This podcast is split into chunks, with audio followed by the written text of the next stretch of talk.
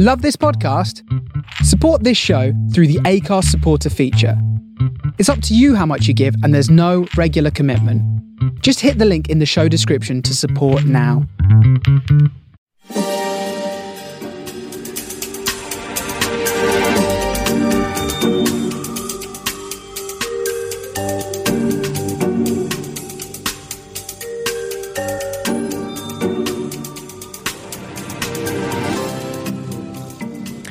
Hello, Hello, I'm Craig Fields, and I'm David Long. and you're listening to week 48 of Is It Worth It? The film review podcast. Now, we've gone out of our way to try and see almost all the films everywhere, um, even the bad ones, so you, the listener, uh, don't have to. Uh, that's right, Craig, and we've got a great show lined up for you all today. Indeed, we have. Why do I always do Severus Snape? Alan Rickman impressions on those bits. I I don't know. Do you? Uh, wh- what is? The, I'd like to hear an Alan Rickman impression. Yes, we do. Ho ho ho. anyway, um, what are we reviewing today? The first film we're kicking off the show with is Rebecca, directed by Ben Wheatley, starring Lily James, Armie Hammer, Kristin Scott Thomas, Keeley Hawes, Ann Dowd, and Sam Riley. But is it as good as the 1940 Oscar-winning adaptation from Alfred Hitchcock? Stay tuned to find out. Interesting. Uh, we're then going to be transitioning over to a, a film that we've seen in the cinema. That's right, it's Pixie. Uh, and this film is directed by Barnaby Thompson. Um, and it stars Olivia Barnaby. Barnaby, yep. Thomas, No, Olivia Cook. sorry. Uh, stars Directed Olivia- by Barnaby, starring Barnaby. well, it actually stars Olivia Cooke, uh, Ben Hardy, Daryl McCormack, Ned Denby, and uh, have I said that right? Den- Dennehy. Den- Dennehy, oh god, and Alec Baldwin, but to name a few. I mean, we're off to a flying start here today. We're, we're, we're doing well, Craig. We're, it's, it's a cracking start. Um, we're then delving into The Secret Garden. This isn't the first adaptation, but is this one worth it? Well, it's directed by Mark Munden and has a wonderful cast, including Dixie Egerickx, Richard Hansel, David Very, Tom Jean Surridge, Amir Wilson, Julie Walters, and Colin Firth. Wow, what a long list and what a cast. Um, well, our next review actually comes from Amazon Prime, and it's Borat, subsequent movie film. Uh, Sacha Baron Cohen is back as the much loved and incredibly, incredibly controversial Borat. Yes, indeed. And finally, we head back to the cinema, and I'll be going Han Solo with Liam Neeson's Honest Thief. Great stuff. We, sh- we should add it is reasonably late here uh, when we are recording week 48. Um, it is well, it is it is approaching half past eleven on oh Tuesday, My God.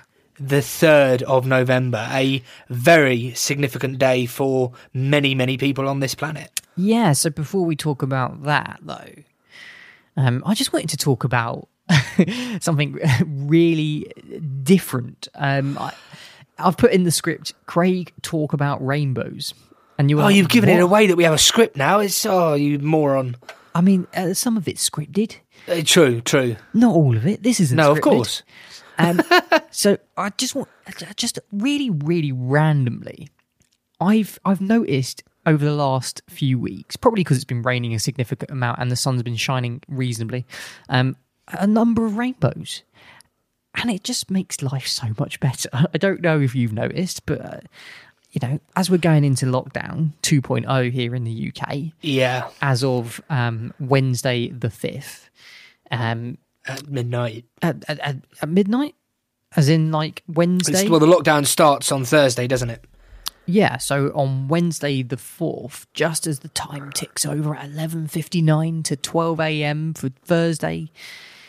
Yeah, we're going into that lockdown. I mean, uh, seeing a number of rainbows has cheered me up, and that, that's. I mean, that's all I have to report on rainbows. But they are magnificent things that you just see I mean, straddling I'm- the sky. I, when I saw it in the script, Craig talks about rainbows. I was expecting more than Craig literally just talks about rainbows. but they are magnificent, though. Have you I- ever seen a double rainbow? Yes, I, saw. I saw one a couple of days ago. It's amazing. They are actually. I saw a double rainbow, and then I've seen like the widest looking rainbow with a spectrum of colours so vivid it was unbelievable. And and I saw one today as well, driving back from Cambridge. Yeah, it No, was, you're right. There is something beautiful um, about the rainbow. Um, how are you doing, Mr. Fields, other than you know becoming a rainbow lover? a rainbow enthusiast. Um, other than that, yeah, not too bad. Obviously, going into a lockdown again is um, not ideal. Um, obviously, a lot of the people in the country have been living under tier three conditions, which is basically what the lockdown is for the rest of the country. Um, it's it was coming. I think a lot of us knew that it was coming. But in the way that it's come, there's a lot of controversy behind it. I don't think we'll delve too much into that. But it, it, it, for me, the way it's all come about is, I don't know. Obviously, the politics behind it is just ridiculous, and that is all I will I will say about it because we're mm. not a politics show. Uh, As much as I'd like to rant about it on the show, Not um, another for- rant. Yeah, I mean, but for you to disagree, and because we all know that you're um, a Tory. Oh, Oh, there we go. Uh, anyway, swiftly moving on. No, what I, w- I did want to say is going into lockdown 2.0. Um, if you are struggling, if you need someone to talk to, please do reach out. Uh, we're, we're available on, on, on Messenger, and you can email us. well, you are. Yeah, yeah. Well, yes. Um, please do get in contact with us, and we'll we'll very happily reply to you. Craig, did you want to touch about what's happening right now in America, or are we not going to go there? I mean, um, I think in the news would be a great time. No, no, yeah, we can touch upon it here right, right, right now. I mean, obviously, you're an enthusiastic person when it comes to politics, and there is the obviously the U.S. presidential um, election currently undertaken or un- being undertaken, or the voting is is currently happening as we speak Yeah. right now. Um, p- Americans have been able to vote previously or over the last month or so, I suppose, via postal votes. By postal vote, yeah.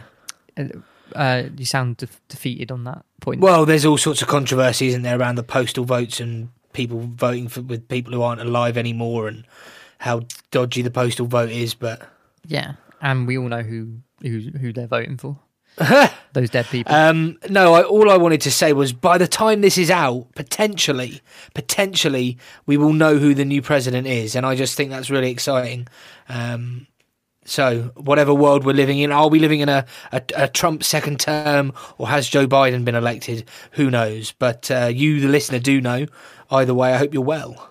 yeah, I mean, I know you said it's an exciting time. I find it terrifying, David. Genuinely, genuinely terrifying. Well, I'm I'm going to be up all night. I'm really looking forward to it. I'm going to be watching it as all the states come in, all the swing states. Which way are they going to go? You know, I did a politics degree. You know, I love this. I find it fascinating. I, I yeah, I understand that you find it fascinating, but at the same time, uh, it's it's terrifying. The the man that got voted in four years ago has has corrupted so much, and is n- I'm not a fan. I think I think I I, I, I desperately don't want to talk about it, but at the same time, Yeah. I, I want to voice my opinion on it because it is so. I mean, we we did touch upon uh, in the Earth Day special actually quite a bit about about. Well, we Trump's, talked about him coming um, out of the Paris Agreement and what that meant. exactly. The um, Paris Accord. look, I'm sure he's done some good, but I the visually and um, I, I- you just don't hear about any of the good really. It's all it's all the bad that I hear.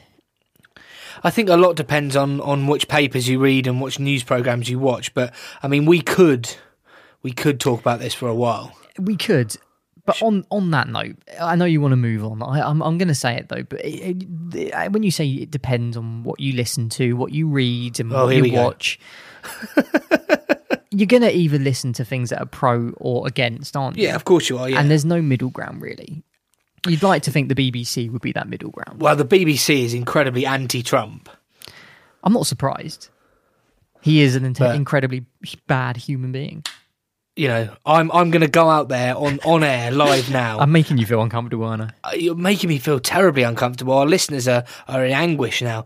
I'm going to go out on a limb and say I do you think genuinely they're think, ang- do you think they're anguished with what you're saying or what I'm saying? I have no idea. I'd love But to what know I am if going you're to say. if you're a Trump voter. Um, please switch off and never listen again. And if you're don't say that. yeah, no, I mean that. No, you don't. I do. I genuinely do. no, you can't say that. I just did. Okay, well, we want all of our listeners to carry on listening. Um, and I, what I was going to say is, I genuinely, I don't know the result yet, obviously, but I do think Trump is going to win. Oh. And on that note, shall we go to the box office rundown? And if you are listening and you voted Trump, please continue to listen. You're very welcome here. You're not. Uh, right, shall we go to the box office rundown? I don't know if we should. I think we should end the show now. No, let's have the box office rundown.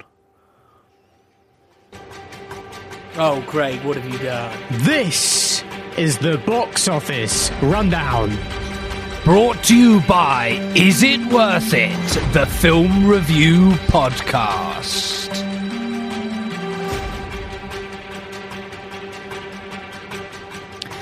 Yes, that is right. It is the box office rundown, but it is for a previous weekend because there are no other box office results, and it's for the 23rd to the 25th, was it? I believe. I can't remember. Yes. Um, that is, I mean, that's terrible, isn't it? I mean, how prepared are we for this episode? Not very. 23rd to the 25th, you're spot on, mate. Don't doubt yourself. You're doing well. Fantastic. Um, so, David, would you like to kick us off at the bottom at number 10? So we've decided not to give you lots of stats and numbers. We're just going to crack on with who actually is in the box office. And in at number 10, it's Max Wilson and the House of Secrets. It's not, actually. Read it again.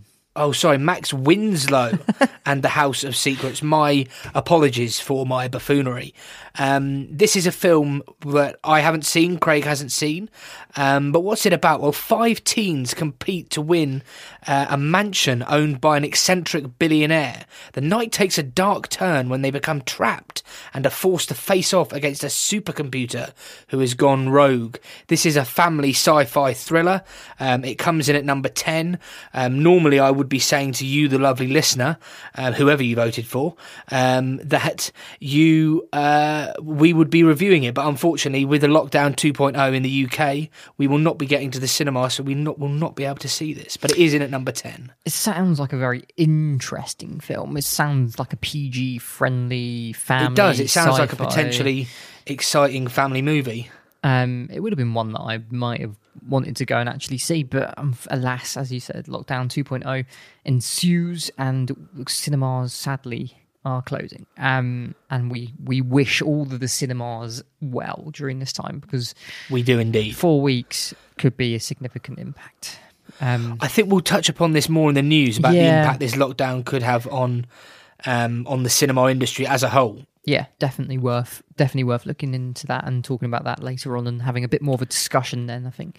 Um, but anyway, in at number nine, uh, we have All My Life. Uh, now, neither of us again have not seen this. This is a film that is in the cinema, um, and it is it's like a drama romance and it it stars Jessica Rothe uh, the amazing amazing Jessica Rothe um you David pleasantly enjoyed her in Happy Death Day 2 I believe it was Yes. um I liked her in both Happy Death Day and Happy Death Day 2 uh, or Happy Death Day to you I think it was Yeah, happy Um, Death Day to you. Yeah, yeah, she's been and she's been in quite a lot of stuff actually. Um, I think she's quite up and coming in, in some of this stuff, and I, I would really like to see her in this film.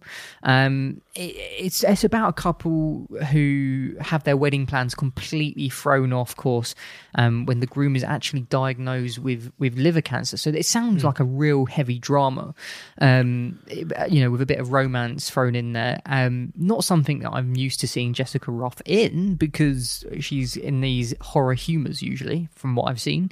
Um, so it'd be interesting to see her in a more serious role, um, like th- th- what this could potentially be. Um, but again, alas, we won't be seeing this one unless it comes onto streaming services rather quickly, like Yeah. they might be. Um, so yeah, that is in at number nine. All my life. Thank you for that wonderful synopsis and analysis there, Craig. In at number eight, we have Hocus Pocus. Um, some sort of time machine has been has been uh, brought out for this. Uh, this is not a new film. Um, Craig's looking very confused as I as I waffle. Um, this is uh, from 1993. Um, it's directed by Kenny Ortega um, with Bette Midler, Sarah Jessica Parker. Um, sort of classic Halloween film that's been re-released for Halloween. Yeah, I mean it is the classic Halloween film, as you say. It's if you haven't seen it, it's a wonderful, wonderful film. I do believe they're remaking it. I'm not hundred percent sure on that. Um, They're remaking everything, aren't they? Unfortunately, yeah, they are, but um, you know, can it live up to this? I mean, only one way to find out. Listen to the show when it gets released, if there is, if there is a remake. Anyway, um, yeah. So, uh, should we move on to number seven then? please let's. Okay, do- so it's Saint Maud. Uh, David, you saw this in the cinema, and your wonderful brother Andy also uh, reviewed it on the show for us in in, in a, what can only be described as an extravagant audio clip that Yeah. he sent in to us via email. Um, which, if you guys have an audio clip, because we have no correspondence for this episode this week, which is devastating, devastating. I know there's a lot going on in the world at the minute, but um, do listen, do send in your audio clips. Uh, you can do that by going to my mail is worth it at isitworthitpodcast.com or sending them to my mail is worth it at isitworthitpodcast.com. Uh, record your voice memo on your mobile telephonic communication device and click the little share button and then email it that way. Uh, that's the best way of doing it. But Saint Maud, David, you you you really enjoyed it, didn't you? Yeah, it's a real. It's a very slow burn. It's an analysis of of, of loneliness of of one woman. But like my brother said, it's got a really interesting twist. In fact, that that she works as a nurse and she wants to care for people. Um, but it's very very dark. Uh, if you've seen the likes of Hereditary, Midsommar, um, it's that kind of film. It has some very shocking moments. Um, like I said, it's not got jump scares. The pace is not quick. So if you want a quick, jumpy, scary film, this isn't for you. But if you want a slow burn, in depth horror, then Saint Maud is definitely worth seeing um, when cinemas reopen. And I would thoroughly recommend it when it comes out on whichever streaming platform it will be launched on. Uh, then in number six, we have Cats and Dogs Paws Unite. It's staying, you know, middle of the ground um, box office. Um, you know, it's one of those kids' films that is obviously going to be enjoyed by kids, um, but it wasn't enjoyed by Pete. Nonetheless, having a wonderful time with his family and Yeah. enjoying food and popcorn and stuff as a, as a last hurrah at the cinema at one point. Um, but yeah, he said it wasn't a great film. We haven't seen it. We took him up on his advice and said by by when he said it wasn't good, so we didn't go and see it. Um, Yeah. you know, you as the audience can also convince us not to go see a film if we haven't seen it yet. Um, just like we said, email us in, uh, send us messages via the different social medias that are available, and um, we, we'll read it out on air. Uh, David, Brilliant. What's in our? Um, in at number five, Craig, we have Pixie, uh, and we will in fact be reviewing that together. We have both been to the cinema, and we have both managed to catch this, and we will be letting you know if it's worth it on this very show. Excellent stuff. I feel like we've swapped um, numbers here. We have in the script we were we were supposed to do different numbers, but we'll we'll roll with it. roll with the punches. So in at number four, we have Tenet. Um, I mean, what more is there to say on this film? We've been mentioning it week after week after week. Christopher Nolan uh, back again in this um, timey wimey kind of uh, movie that plays out in such a ridiculous Bond-like fiasco. Um, brilliant movie. Um, some like it, some do not. Moving on. Yes, um, but what I would say is it is definitely worth seeing on the big screen. So when cinemas reopen, if Tenet is still showing, try and see it on the biggest screen possible. Moving swiftly on, in at number three, we have The Secret Garden. And isn't it great that we will be, yeah, the, I missed out the the in pre-production so many times. Um, isn't it great that we will also be reviewing The Secret Garden on this week's show? Yes, it is. Um, in at number two, we have Honest Thief. Again, we will be reviewing this Honest Thief on this week's episode. David's going hand solo for this one. Um, I'm really excited to hear this because of the number of Liam Neeson films that we've reviewed on this uh, Yeah. show have been, um, well, not great. There's been the odd, maybe one or two that have been okay. Do you remember Cold Pursuit? Yes. What was the other one that, that we saw? Uh, the commute. The commute. Oh, oh the commute. The commute. Commute, by the way, is one of the most ludicrous, ridiculous films about uh, Liam Neeson goes on a commute to work and somehow things explode. There's shooting, there's borderline World War Three. Only Liam Neeson can do it. It was an unbelievably, terribly bad film, but one that I would actually recommend because it's so ludicrous. Well, then that leads us to, to number one, really, doesn't it? Yes, uh, in at number one is Two by Two Overboard. Um, this is leading the UK box office. Uh, this is an Irish animation, um, and it's doing really, really well. So it looks like a kids' film to me. Um, maybe a family film. Imagine if this was an adult film. it the posters, is okay. Okay, I mean, let's this be a bit more specific. It is a kids' film. Yeah, it's also a Um, sequel, isn't it? Pardon? It's also a sequel, I believe. I you're going to make me look very silly live on air. I'm not 100 percent sure. I mean, it, the the original title is "Oops, the Adventure Continues." So I can only and two by two overboard really does mean that it's got to be a sequel. Yes, I think you're right. Um, anyway, do you know what? It's great to see a film like this at the top of the box office. Um, it shows that families were going to out to the cinema. They were enjoying um, seeing movies in a in a COVID safe environment. And I just want to say, Cineworld did a great job with their safety measures. I've also been to Vue. Um, I think their safety measures with the hand sanitizers and the, the signage is also very, very good. So if you're worried about getting to the cinema, I would say it is safe once lockdown is finished. Yeah, I mean, uh, Cineworld closed their doors a number of weeks ago, um, so they weren't even available for you to go for quite a while now. Um, so the Vue, Odeon, but also the a shout out to all of the independent cinemas actually who have been really, really, really, you know, they've been struggling but doing also incredibly well at bringing in fresh audiences because this is this is you know they relish these kind of movies in terms of independent you know foreign films or uh, you know not just the big box office films which is what the the multi um cinema chains tend to show. So a big shout out to st albans uh the odyssey uh big shout out to the rex in berkhamsted um you know the prince charles in london uh, these guys these Yeah. cinemas are the ones that I really, really appreciate because these are the ones that are still going to be functioning and and and doing really well when all of this is over. I think. I think the big cinema chains really need to to do a bit more for for cinema in in some ways. Um, and it's it's evident in in the way that we go and view films now. It's an experience um, and and going to cinemas like the Odyssey is a true, true, true experience. Going to Cineworld and Vue and Odeon is an experience in itself as well. But but when you can go to an independent that has the No, comfort, that has has has a great selection of foods and wines and and and, Cheeses. and cheeses and and, and and and other stuff as well. I mean, it's the it's the, it's it's the the the environment that you're sitting in is so much different.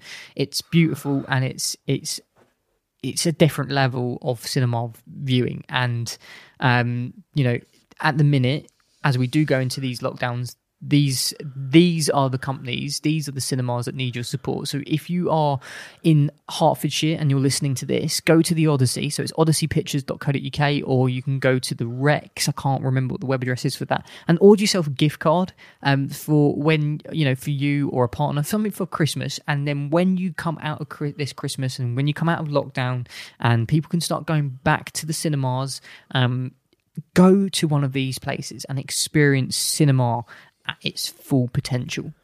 Um, that's all I'm going to say, really. Well, Mr. Fields, thank you very much. Um, should I crack on and do my usual 10 to 1? Uh, yeah, go. Oh, no, let's not bother. Let's just move on. In at number 10, we have Max Winslow and the House of Secrets. 9, All My Life. 8, Hocus Pocus. 7, St. Maud. 6, Cats and Dogs Paws Unite. 5, Pixie. 4, Tenet. 3, The Secret Garden. 2, Honest Thief. And at number 1, 2 by 2 Overboard.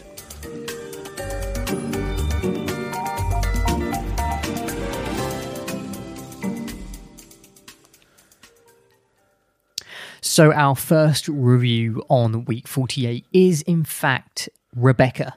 Uh, so after a whirlwind, a whirlwind, a whirlwind romance in Monte Carlo with the handsome widower Maxim de Winter, played by Armie Hammer, a newly married young woman played by Lily James arrives at Manderley, her new husband's imposing family estate on a windswept English coast stands in front of her. She's naive and inexperienced, and she begins to settle into the trappings of her new life, but finds herself battling the shadow of Maxim's first wife, the elegant and enigmatic Rebecca, whose haunting legacy is kept alive by Manderley's sinister housekeeper. Miffis, Miffis? Mrs. Denvers. I screwed that up right at the end. Ah, oh well. Let's take a little listen to a clip between uh, the the leading actress here and Mrs. Danvers, or Danvers. She wouldn't have a lady's maid, you know. I don't want anyone but you, Danny. Do you see how tall she was? Hmm. She could wear anything with a figure like hers. Mrs. Danvers, does Mr. De Winter ask you to keep the room like this? It doesn't have to. She's still here. Can you feel her? I wonder what she's thinking about you. Taking her husband and using her name. She just want him to be happy. Happy? No, he'll never be happy. She was the love of his life.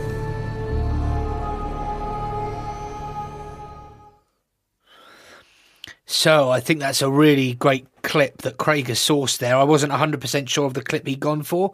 Um, it's the first time I've heard that, and that that's a brilliant clip. Um, and the, what I would say about this film is it's really striking in the sense that it's almost split into two halves. Um, the first half you've got the love story, and then the second half you've got the horror story. Um, and when I watched this film, the first thing that struck me was how visually striking it was. Like, it really beautifully captures the era. And there's very interesting early scenes and characters. And I was really engaged with this love story. Like, um, I, I was invested in these characters. I was on the side of these characters.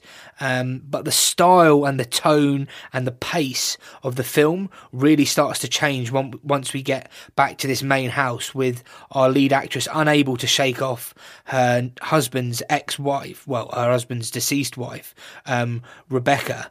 And I think the performances in this film are are really good.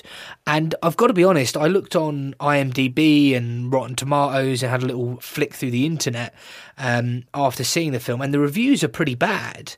Um, the reviews aren't great. I mean, uh, I, I, I, I can see why. I'll I'll say that to begin with. Yeah, okay, but for me, I mean, I knew straight away the the, the 1940s Alfred Hitchcock, Rebecca, uh, was nominated for 11 Oscars and won two for Best Picture and Best Cinematography. So as soon as you're going to remake an, a, not you know, a, a, Alfred Hitchcock's one of his first films, um, nominated for 11 Oscars, you're really, really up against it. Um, we'll talk a bit more about the characters, but I would say I, I, quite enjoyed this film, but there are problems with it, and we'll get on to those. But I'd love to hear what you thought of it, Craig.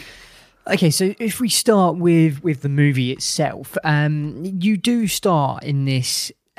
Obviously, this this these this this first half of a film where it's this romance that happens, but it happens at this incredible pace. It's slow but very quick at the same time. So what do I mean by that? I mean that the the, the way that the story is expanding, the way the story is moving along is very slow and windy, and and you have this this these this this character uh, played by Lily James who is uh, you know doesn't actually have a name.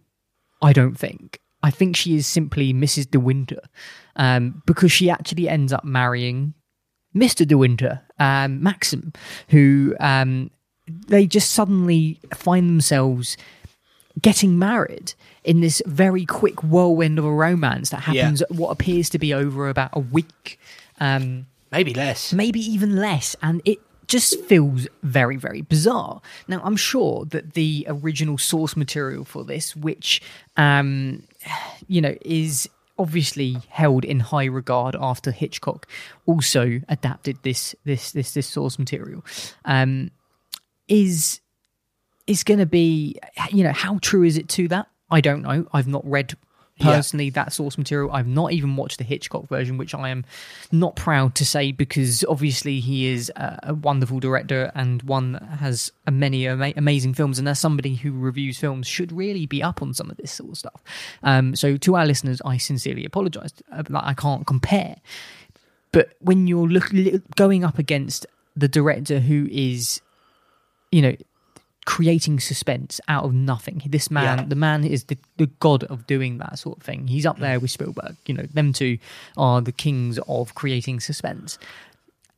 And and and you know not revealing too much. This film almost is is visually stunning and but reveals too much in what it's showing on screen. And ben wheatley is the director here on this movie. And um i i haven't seen many of his films that he has directed um but he is he uh, there is one that i believe i have seen um and i can't see it on the imdb list which is terrible. Uh where's it gone? Oh sightseers. Oh sight sightseers? Yeah sightseers. Um the, the, the that is an absolutely amazing film um which stars alice lowe and kenneth hadley um to name but a few. In that film it's it's long it's been a long time since i've seen it um but it, it- really really good film. And then we skip ahead to what he's going to be directing after Rebecca, okay? And he's he's on board to direct Tomb Raider 2 and The Meg 2. Um, Oh God. yeah, I mean, you know, it goes on his IMDb list in terms of directing. It goes from uh, Steve Coogan, the inside story of a TV movie, uh, some Doctor Who episodes, um, some other TV stuff, to then to then directing um, High Rise, which was actually also really quite good, um, with Tom Hiddleston, um, no less, and and then and then and then we're going we're going to Rebecca and Tomb Raider two, and then the Meg. Um, The Meg two. I mean, I'm still, I'm still just baffled. wow. Yeah, I mean, and then again, we have the we have the cast in this film. Okay, well, the two leading people in this movie, Lily James, who is is is a, a brilliant actress. I loved her in the Guernsey Literary and Potato Peel Pie Society. Uh, Mamma Mia, here we go again, brilliant movie. Um, and then yesterday again, uh, brilliant. And then we have uh, we have Rebecca. Um, I, I I didn't like her in this film at all. I just didn't. I wasn't invested in her character. I found I found her, and it could be her portrayal, um, just a little bit underwhelming, and and and somebody I just couldn't root for as a person. Um, and then we'll have the secondary character here, Armie Hammer's character, Mr. De Winter, who is also a little bit hit and miss in the films that we see him in.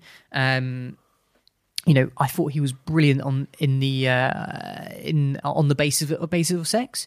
Um, do you remember that film? I do indeed. We reviewed it on the show. Exactly. Um, I know you loved him in Call Me by Your Name. Call Me by Your Name, also a great film. But um, Social Network as well. I mean, he was pretty Yeah. good in that. And then you have uh, the, the bad films. Okay, um, the bad films that we will name are starting at the bottom. Um, Craig has a list. well, of course we do. Um, the Lone Ranger. Did you ever see that with Johnny Depp? Yes. terrible film. Entourage, not so good. Now, the man from Uncle, I would, I'm middle ground sort of stuff. Yeah. You know, like he is a big star in his own right, but again, no, I don't think he was cast correctly for this film. It Yeah. feels You're not like the first to say that. it feels like uh, the film has had some incredibly poor casting decisions going on here. The story could have been, you know, developed for this movie a lot better. It just hadn't got the pace. It didn't have the impact. It didn't the the, the, the characters or the, the portrayal of these characters were not in I did, just wasn't invested in the people that I should have been invested Yeah. in. And and and I, I, I, I guess I just didn't enjoy this film as much as you did and and uh, you know visually cinematography wise, what I was seeing through the lens in terms of the way it's been uh, lit and the the the scenery and where we're we're looking in Monte Carlo, etc., is beautiful. But that's only half the story, right? You've got to be invested in what your what the actors are trying to portray. You've got to be invested in the story and where this is going. And the only redeeming feature of this movie, I believe, okay, is in fact Kristin Scott Thomas, who plays Mrs. Danvers. I thought She she, was superb. was sensational. And yes, I do not use that word lightly. She was just amazing. Okay. And what was going on with the rest of the cast? Like, it almost like she was reading a different script. Like, she had been handed the real script, and everyone else had been given a fake one, and they were reading off that. I, I, I, do you agree at all to any of what I've said? Yeah, no, I, I agree with some of what you said. I mean, this is a film where if you're not engaged with the characters early on, you're in real trouble because Lily James's But I, character. I don't think it's an engagement thing. It's an investment thing. It's very different. Like you have to be invested and be Okay, behind fair those enough. characters. But li- li- it's important to note that Lily James's character is is very poor. She's working as a maid, and Armie Hammer's character Maxim de Winter is from high society and is incredibly rich. But she's and also- this whirlwind romance. is- Sorry, I have to interrupt. She's not even a maid, right? She's she's simply somebody who's keeping a rich person entertained almost. She's like a friend, a paid friend. Hmm. She's not even she's not even a maid. She's she's she's working, but she's she's literally she's being paid to keep her company, I yeah, suppose. exactly, exactly that. but she's not earning much money. She hasn't got much money. So this, r- r- you know, this whirlwind romance with Maxim de Winter is is almost forbidden, and that they get married incredibly quickly, and that's why people look down on her when she goes back to the estate, particularly um, the the head. What would you describe her? The head maid, Housekeeper, Yeah. yeah, you know the, the, the Mrs. Danvers, who is Mrs. yeah, Danvers. Yeah. I mean, but I, I, I'm I, I disagreeing with what you're saying here. Actually, like the reason they they they look down on her is because Rebecca Rebecca is everything that made this household work. She ruled this house, and you have to live up to Rebecca. So they they Yeah, th- all do not believe that this woman can live up to the previous. Um, uh, Max, Mrs. Max's Max's Max's de Winter, if I can even say Yeah. it right. Um, yeah, but at the same time, because she's not from high society, I do think there's that element of, of them looking down on on on because of that. there is there is that. I think it's way less portrayed in in in the, in what you're seeing. I think it's always about Rebecca. Rebecca is is always at the tip of the tongue. Whatever she does, could she do it better than Rebecca? It can. It will. Is Rebecca Yeah. the person that she's? Can she outdo everything about her life in this house? Is stepping into the shoes of somebody else's life, and Yeah, can And you fill those shoes? And I can I can see how it's been adapted from a Hitchcock film because, like I said, it's almost two films. The first half with that love story, and then the second half with this horror story, and it is quite cold and chilling. And the, the cinematography changes, and the, the acting changes, and the scripts change. And it, it, it I like that. I like being transformed from this love story into this horror story within one film. Um, But that's the basis of, and correct me if I'm wrong, of the source material. So they've got that. Yeah, Hitchcock's yeah, got that from the source material. Um, and Ben Wheatley's got this from the source material. And actually, um, Jane Goldman is on here as a writer, and we know her as uh, number one as being a fantastic writer and doing some amazing films, um, such as uh, you know, Kick-Ass, amazing Kingsman, Stardust, uh, The Woman in Oh, Black, Stardust. You know, yeah, all really, really amazing films. But also, she's married to Jonathan Ross. If you did not know that, oh wow, Um, what a uh, I was going to say news, but Definitely not. facts. facts with Craig and David. Um, but yeah, no, um, you know, she she's adapted something here, and these these people have tried to portray something that keeping it in line with what Hitchcock has adapted and trying to keep some of the chemistry that that Hitchcock had had adapted to and from whilst remaining different. And I think they haven't hit the mark here. You cannot okay. you cannot live up to what Hitchcock managed to do. I don't know. I need to watch the film to actually know this for certain. But I, I- you know you uh, for some for you know this uh, Rebecca that directed by Hitchcock won an, one of the best Oscars you can win for a film. Okay, best picture wasn't it? Yeah. Um, and, and then- it won cinematography. and, and cinematography. This film does not, cannot live up to what that film did in terms of get, winning a Best Picture. Definitely not. This is nowhere near Oscars. It will go nowhere near the Oscars.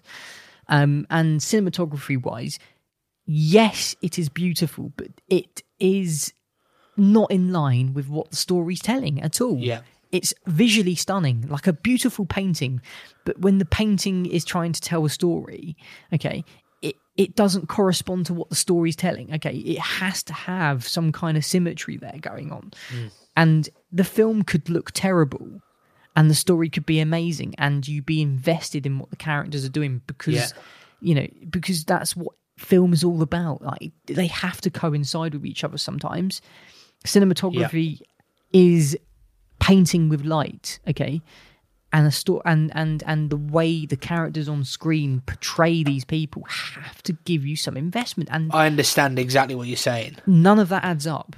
You know, It's all very well a, a film looking nice, but if you're not invested or engaged with the characters, then it's not going to take you anywhere. Exactly. But but there's a job that these actors and these directors and these writers have to do and sometimes they align perfectly. Sometimes they align and it's not perfect, but you you forgive it. You know, you forgive films for their mishaps. But for this one, they just are so misaligned that I cannot forgive all of these mishaps Yeah. you know i i can only praise one person in this film and you know it is of course kristin scott thomas and and that's it.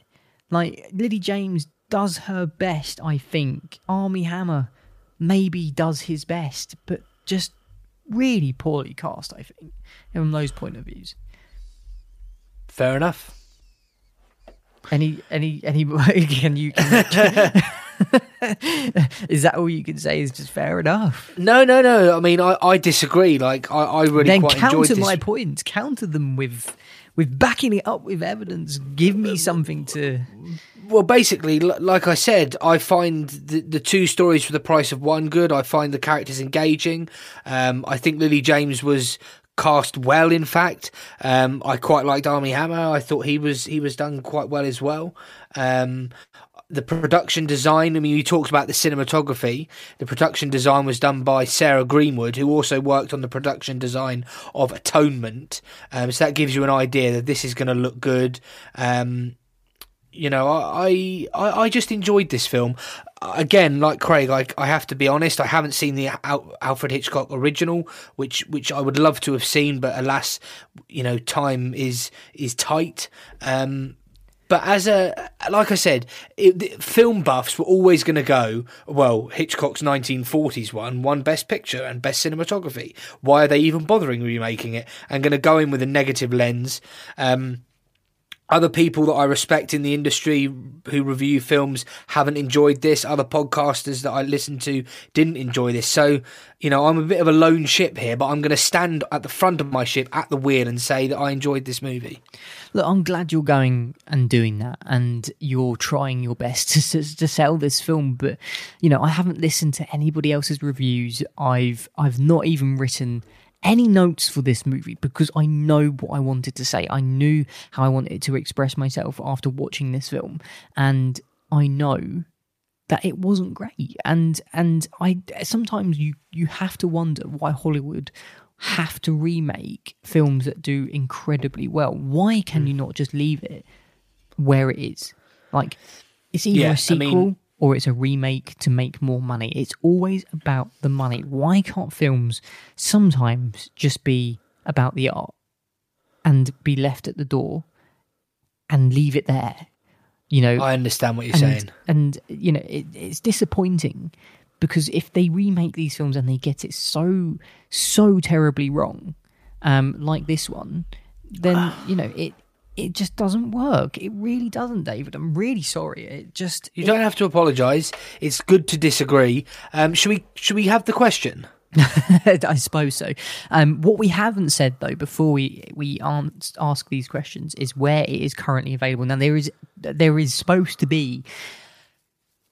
It is supposed to be available in the cinemas. Um, I know the Odyssey was planning on showing it. Um, I believe actually, when this episode goes out, it will be playing on that very day on Wednesday, um, which is actually Wednesday right now. Um, Wednesday, the fourth of November. It is now three minutes past twelve. So, um, it is supposed to be playing today.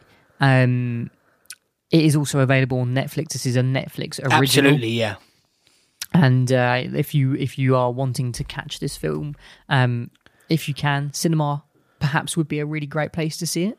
Um, but otherwise, Netflix is your uh, go-to place to watch Rebecca. Um, David, I shall ask you the question then. Rebecca, is it worth it? Well, according to most people, no, but according to me, yes. Um, I really like the fact that, like I said, you get those two stories for the price of one that love story, then that horror story. I think visually it's quite striking. I like the production design. Um, I think Lily James and Armie Hammer uh, are cast well. Um, overall, I, really enjoyed this film. I thought it was was interesting. It was engaging. Um, I think Craig is hundred percent right with um, what he says about who stole the show, um, which was Kristin Scott Thomas. Christian Scott Thomas. Um, but for me, it's currently available on Netflix. If you can't get to the cinema, the cinemas that are showing it to see it, sit down at home and watch Rebecca on Netflix. For me, it is worth it. Craig, Rebecca, for you, is it worth it? Um, I do not believe this is worth watching either at home or at the cinema, unfortunately. But if you are like David and you want to listen to his um, his opinion here, and he as he thinks it is worth it, um, go and catch it at the Odyssey if you can. Otherwise, watch it on Netflix. Um, let us know your thoughts. My mail is worth it at isitworthitpodcast.com. And my reasonings, as as David kind of, I just want to disagree here. I don't think the, it was well cast, apart from the one person with Kristin Scott Thomas. Um, and I, I, I, and uh, look, the horror element and the romance element, the two stories, the two halves, you're going to get that from the Hitchcock version as well. Why not rent that? Why not watch that instead and actually see whether or not that one's going to be better? I'm going to do that. That's my next move, definitely. Um, but anyway, that's our review of Rebecca. More arguing. Will we ever agree again?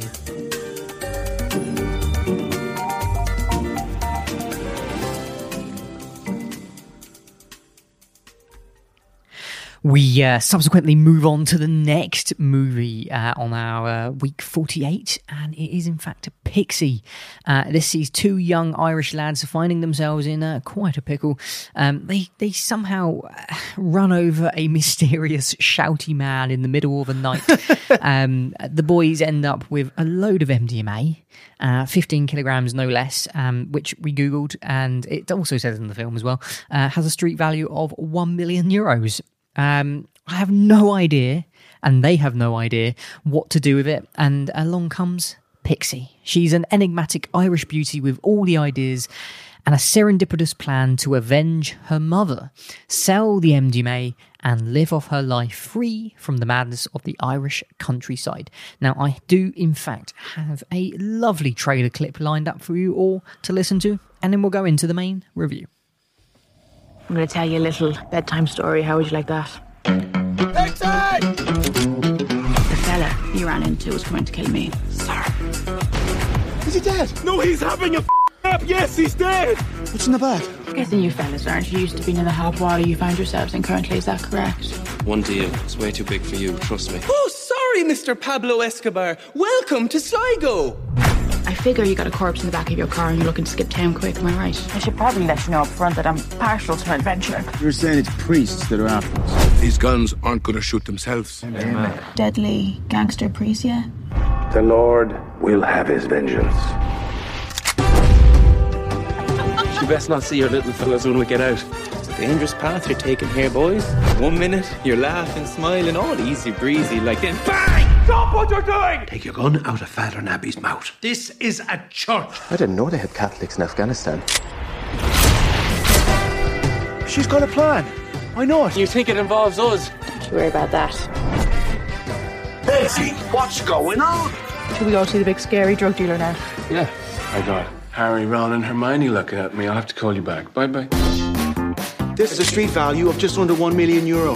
Who told you that? I googled it. Did that not sound kind of stupid in your head? It does coming out of your mouth. These sorts of adventures are always more enjoyable with a positive attitude. Oh, you got a sense of humor. I like that. She is quite something. That she is. I think we might be getting a little deep here. I think we're absolutely.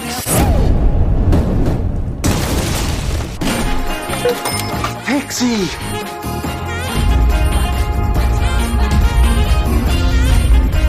Whatever you choose, however many roads you travel, you find some way to break the rules, make little trouble out there. There's no two people I'd rather be with travelling down the coast with a boatload of MDMA and a rotten corpse than the two of yous. Oh, beautifully put, Frank. I give up. And that was a trailer clip. Uh, well, it wasn't even a clip, was it? It was just a trailer um, of Pixie. Um, this movie um, was a real pleasant surprise for me, actually. Um, I had no idea what this film was about when I went in for it, and um, came out actually uh, slightly disappointed, but overall, really quite chipper in terms of what I've just seen. Now, it is absolutely crazy. I mean, you heard a majority of the story from the trailer there, and quite simply put, it is madness. Um, it's set though um, on the beautiful, beautiful island of Ireland, uh, in the countryside, no less. And Pixie, played by Olivia Cooke, is this, as we said, this very enigmatic and very serendipitous. Uh, I love those words. Um, a character who you know seems to just ooze this this complete um i don't know lack of care in the world but just simply just going out on uh, on a limb on everything that she simply does. But she's really quite mysterious. Um olivia cooke though she the last thing that i remember seeing her in was in fact Ready Player One, which was quite a while ago. Um, I thought she was really, really, really, really good in that. Um, and I think she was even better in this. Um, but Ben Hardy, okay, last thing we saw him in was uh, Bohemian Rhapsody for me. Um, Yeah. Maybe even Six Underground. But, uh, you know, he's a bit hit and miss for me, you know. Like, he's he's somehow gone from EastEnders to to to Hollywood. Um, oh, fair play to that lad. yeah, I know, and incredible stuff. Like, I mean, he is a good actor, but slightly possibly miscast in this film. Um, he's not Irish, um, so the accent's a little bit, a little bit on the shaky side for me. Um, But the the person that I actually quite enjoyed the most, who I wasn't expecting to know at all because I really don't, is Daryl McCormack.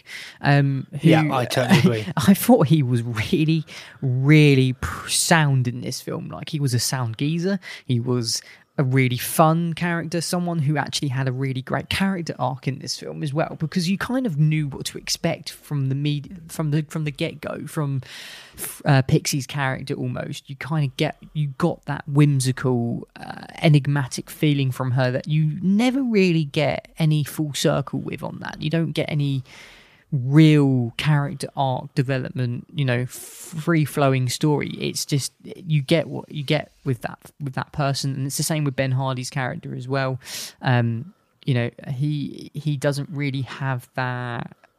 What's what what's the term that I'm looking for, David? I don't know. This uh, it's a form of storytelling. I really should know the the word for this, but it's like this final. I don't know conclusion to his character. Mm. You know, they they neither have that. They're always going to be that person, but I feel like um, Daryl McCormack's character gets Harland. He he gets this resolution to his character. He he's he's grown as a person, um, and I thought that was portrayed really, really, really, really, really well on this on this um, on this film. Um, now I know straight away from the way you're you're looking at me, the way that you're uh, sort of you're sort of disagreeing with me about the movie overall. That you didn't like. Uh, go on, I'll let you talk. Go on. I I can't help but feel disappointed by this film. I thought it was a bit of a mess, if I'm honest. There was so much happening, but it was done in such a the the the flow of the film was very choppy. So we had like one scene and something would happen, and then we'd have a drone shot of Ireland, and then we'd have another scene where something would happen, and it didn't quite make sense with what happened in the last scene, and it was all a bit chaotic. And what I would say as well is I'm almost glad actually that Craig selected a trailer clip for that film because the best bits were in that trailer. Like I always warn people about long trailers and spoiling films. Like for me, having seen that trailer before going in, I had seen so much of the good parts of the film, and it it just didn't it it didn't in, in you know set me on fire. Um, I mean, it is completely crazy. You've got dead bodies, you've got a bag of MDMA, you've got Alec Baldwin playing an armed Catholic priest. Um, it's it does have an interesting and funny start, uh, and it is an interesting story. Like it does, it does grab you. But for me, it, it tries to go down this dark humor route. Um, but some of these jokes don't land. I was fortunate enough to see this in Vue cinemas in Watford. They have amazing recliner chairs, and I, I picked the, the one right at the back of the cinema because if I can, um, they've even got a little table so I could make some notes. And there were four people in front of me, and they laughed, but sometimes they didn't laugh when they were supposed to. Um, and I didn't feel as connected to the characters as I would like. Um, I do think Daryl McCormack, his character was brilliant. Um, I would say that. Um, there were a few scenes as well which I just felt were a little bit pointless. One particular scene where they were getting drunk on the beach, and it it offered nothing. It was about a three minute scene, and I just thought, Oh, I why is disagree. this happening? Pardon? I disagree. Oh, did you enjoy that beach scene? Yeah, I mean, David, this is this is the bonding of these three characters. It's, it, it brings us together. It brings that these three characters on the run are, you know, learning to get along with each other, going along with the plan, being free, and one with nature, and um, but you know, enjoying what little time they may have left because because of the way that what's going on in this story and the way it was moving. Yeah, definitely, definitely thought it had it wasn't pointless at all. But right, so they've got a dead body in the boot. Would Yes. they really go onto the beach, light a fire, have a couple of jars of ale, Ah, well, take their clothes is, off? This is the wonders of cinema, David. This is when you take, you know, you know that this is an unrealistic depiction of three people on the run. It Yeah. has the humor. What it lacks, and I think you may have touched upon this a little bit, is the darkness. I wanted more darkness. I wanted more impactful dark scenes to contrast the really happy go whimsical stuff that was going on because obviously you do yes you have a dead body in the back of that car but it's almost quite humorous because Yeah. certain other things that unfold now if there was a little bit more of a uh, darker connection which which you do get a bit of a payoff later on Yes. I might I add, with with that particular body in the car, um, you do get a payoff from that, and it is dark, but it just could have been darker. That that is its only downfall. It could have had that that punch in the gut a bit harder. Um, But otherwise, I, I I liked the way it's told the story. I like the way it developed the characters to some degree. I like the fact that actually, you know, why not go on the beach when you got a dead body on the car? Because what are you going to do? Turn yourself in, go on the run, or actually live in this moment and just relish what you're doing. So we all know what Craig would do if he ever had a dead body in his car. I mean, those are the three Go things. for a couple of beers on the beach. Those are the three things that might be going through a character in a movie's mind, and they're going to take the one that's going to be the most entertaining for the viewer to do, aren't they? I, I disagree. I just think we'd seen them bonding. We'd seen we had seen some of that uh, character development, and I just found that particular three minute scene of them drinking on the beach and running into the sea half naked just pointless. Um, and, and another thing I would say, and it doesn't give anything away, there is a shootout in the film. Um, Oh, beautifully have- shot, brilliantly shot. Oh no, I terribly disagree. Uh, ridiculous slow motion, um, which just I think just pulls you out of the out of the moment. Um, so over the top, and it tries to be almost Quentin Tarantino esque, but we don't get the gore. We just have Catholic priests with shotguns booming in slow motion, and it's just all a little bit ridiculous. It didn't need that slow motion was terrible. But that's the point. That is the point. Like it is ridiculous, and you've got to really show that ridiculousness in a, in quite a, a visual way. And I actually found it entertaining. I laughed. I thought it was humorous. Like the contrast. The juxtaposition of a priest firing a gun is hilarious to me. Now, it mm. might not be hilarious to, to people who are, you know, very religious, but I think those people really need to get over themselves a little bit in the sense that that, that this is this is a satirical film in some ways in in what it's looking at and what it's talking about. You know, it's it's it's pointing some fingers at the Catholic Church in some Yeah, way. definitely. It's it's it's making a joke of some of the things that are ridiculous. It actually might take a serious line on some of the things that it's trying to say here in a humorous way. This is why I wanted it to be a bit darker and I wanted that punch in the gut to just come a little bit harder. It could have done it. It could have done it so much, but you know what? Nonetheless, I forgive it.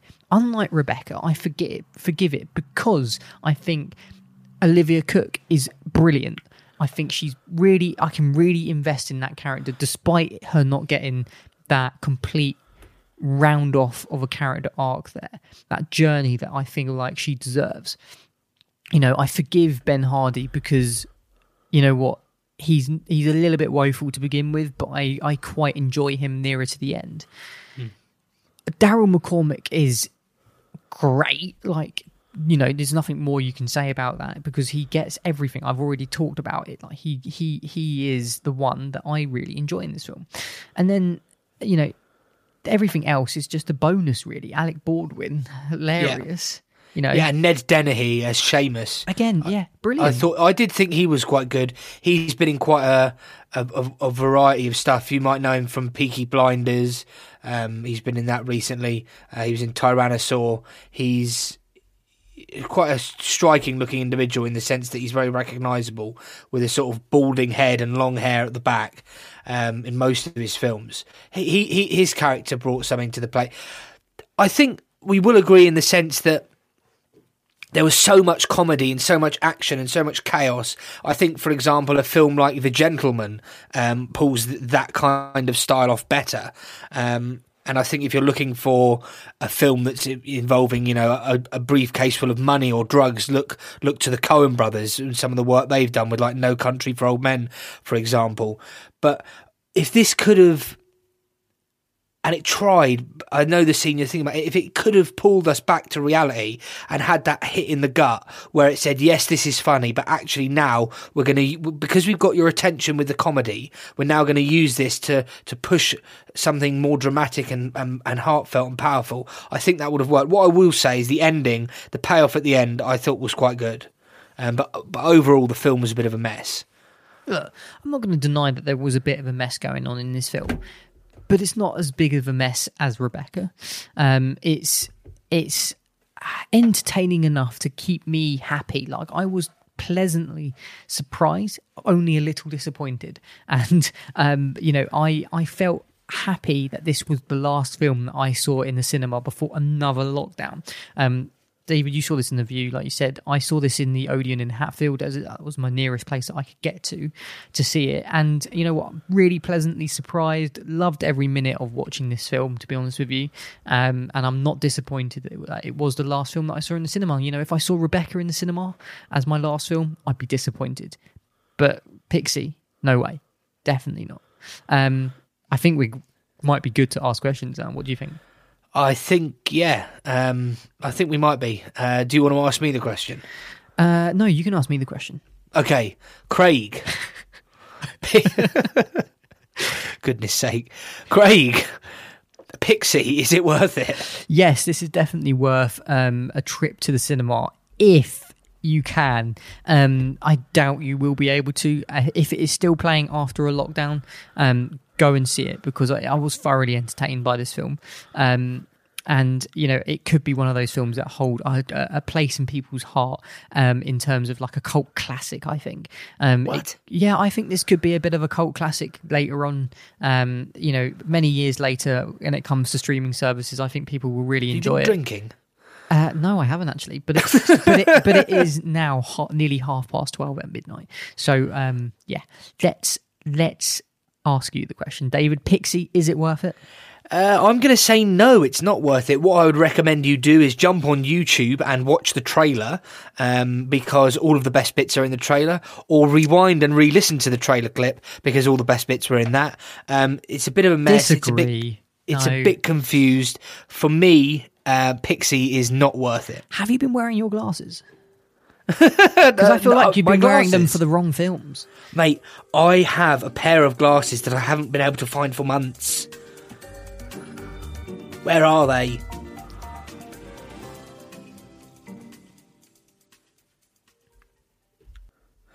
So it's now time for our third review, uh, and we will be reviewing The Secret Garden. Um, what is The Secret Garden about? Well, the year is 1947, and an orphaned girl discovers a magical garden hidden at her strict uncle's estate. Before we um, review this film, let's take a little listen to a clip.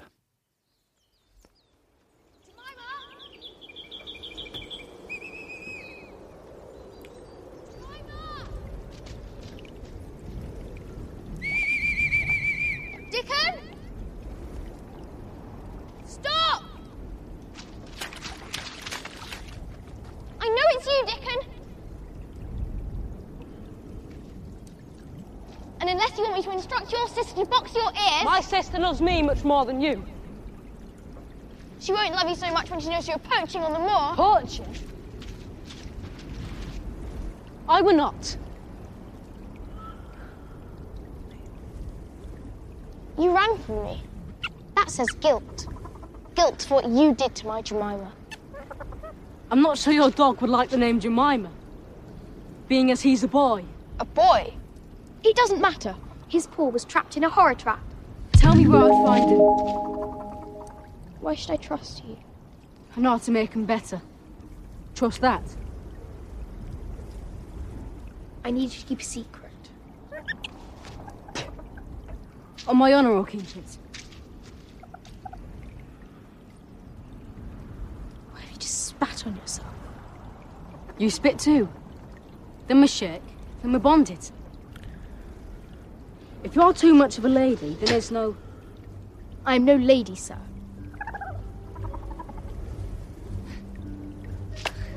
So that was a clip from The Secret Garden.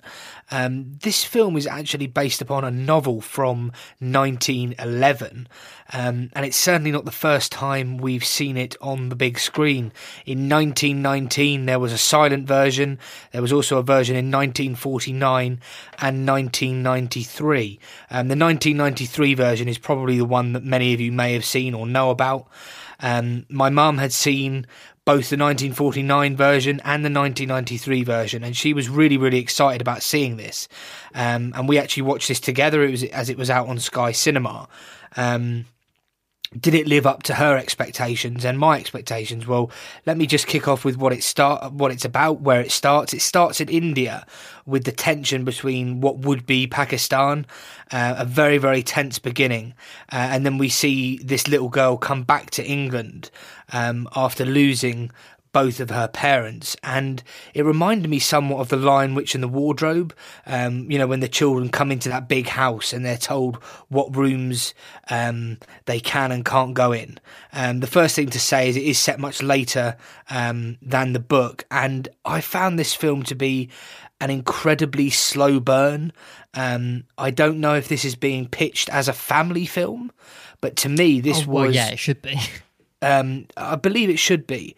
Um, you know, this magical garden, etc. You know, kids will find it wonderful. It was a very, very slow burn.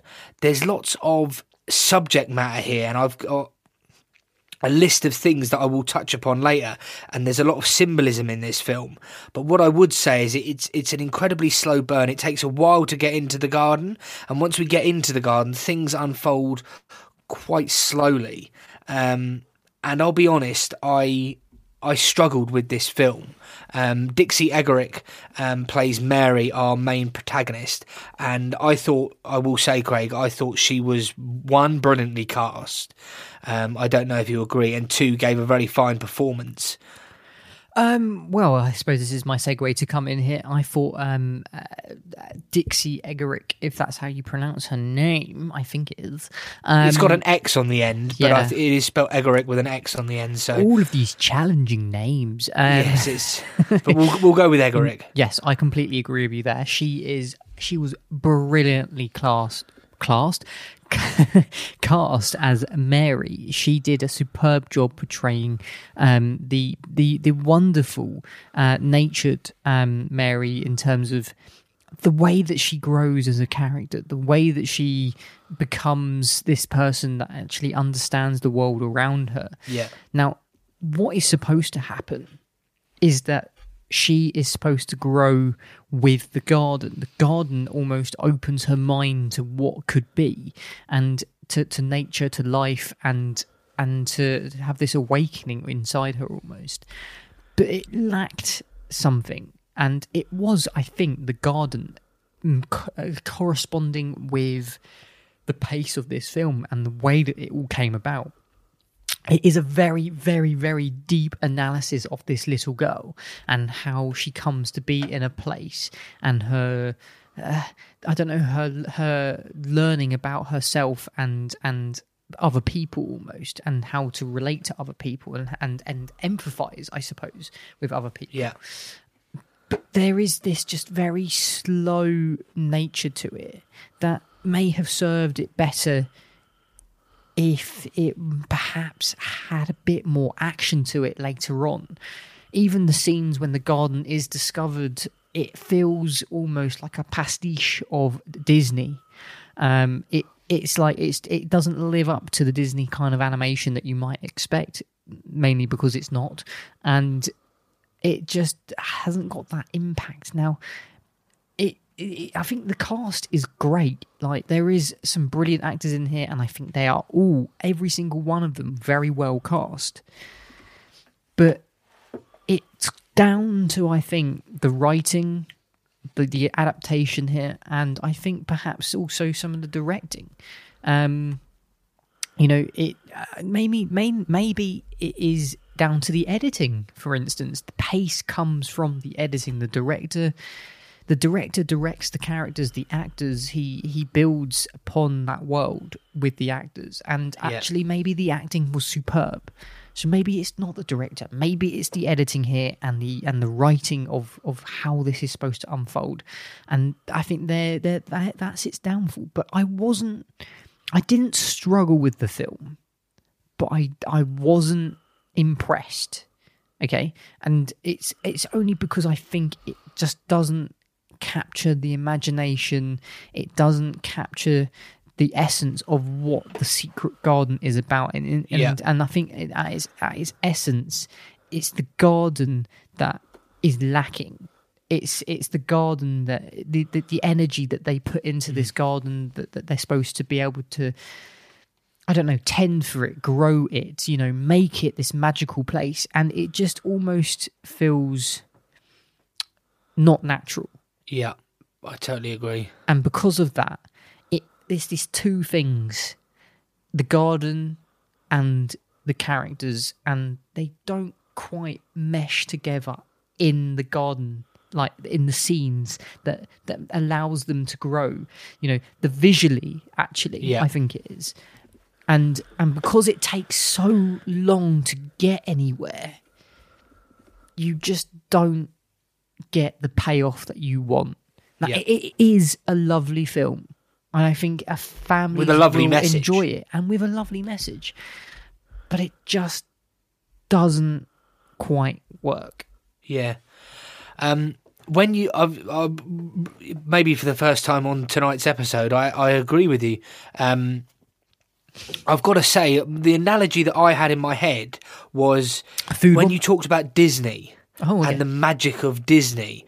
To me, there's uh, some of my fondest childhood memories and one of my favourite memories of all time was going to Disneyland Paris with my grandpa. And there's something, if you've ever been to Disneyland, there's something magical about it. It makes your spine tingle. You just, it's incredible. This film was like going to Thorpe Park. It, you know, the rides were there. It was fun. You know, you could go on the roller coaster, but it wasn't Disneyland. For the first time in the Is It Worth It podcast history, David has not done a food analogy, but a roller coaster theme park analogy. Yeah, this Wow. film was Thorpe Park when I wanted it to be Disneyland. And for those of you who live abroad, Thorpe Park is a theme park just in Staines um, in the United Kingdom. Um, quite a nice place, but doesn't have the magic of Disneyland. And that's what this film lacked. It lacked think- something magical. I think what you're trying to say that Staines isn't quite Paris or Florida. I think, yeah, Staines isn't quite Paris, and this film is Staines. Okay, Um, it's it's a council estate compared to a city almost. Yeah, obviously Staines isn't quite a council estate, but it's the city wise. Let's compare yeah, it. It's it, it, it lacks the magic. But what it does have is it does have lots of themes. There's the theme of loss in here quite heavily. Um, I mean, for for a children's film, this is quite heavy. Isolation, um, loneliness. There's actually the themes of rebirth and rejuvenation. Um, you know, as the garden grows and changes, so does our character. Um, it was filmed in the summer of 2018, um, and it, for example, it had a CGI Robin in it that was just really obviously CGI, and it just took away from the the some of the strikingness of the garden, and you know, it has got big characters in there. We've got Colin Firth. Um, we've also got um, Julie Julie Walters. Walters. And there are big names here, Mm. and the performances are okay. But like Craig said, something is amiss with the screenplay. Something isn't quite right with the edit. Something is off with this film. My mum enjoyed it, but I don't think it blew her away. I don't think it was as magical. She wasn't transported into this magical garden that, that she wanted to be. And I think there's something just lacking in this film. It Staines, not Paris.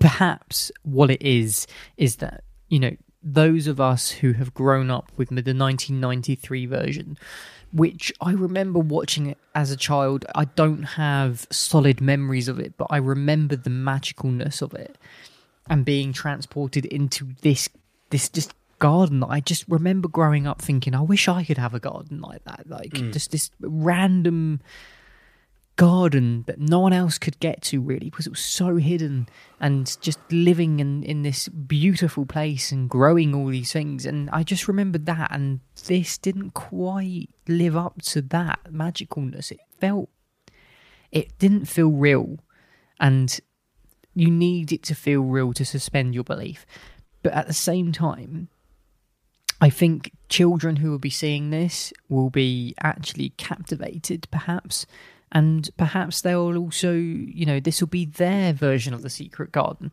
It's hard to tell when you've got a version already in your head sometimes, um, you know, and and perhaps perhaps I've missed the point of this particular secret garden.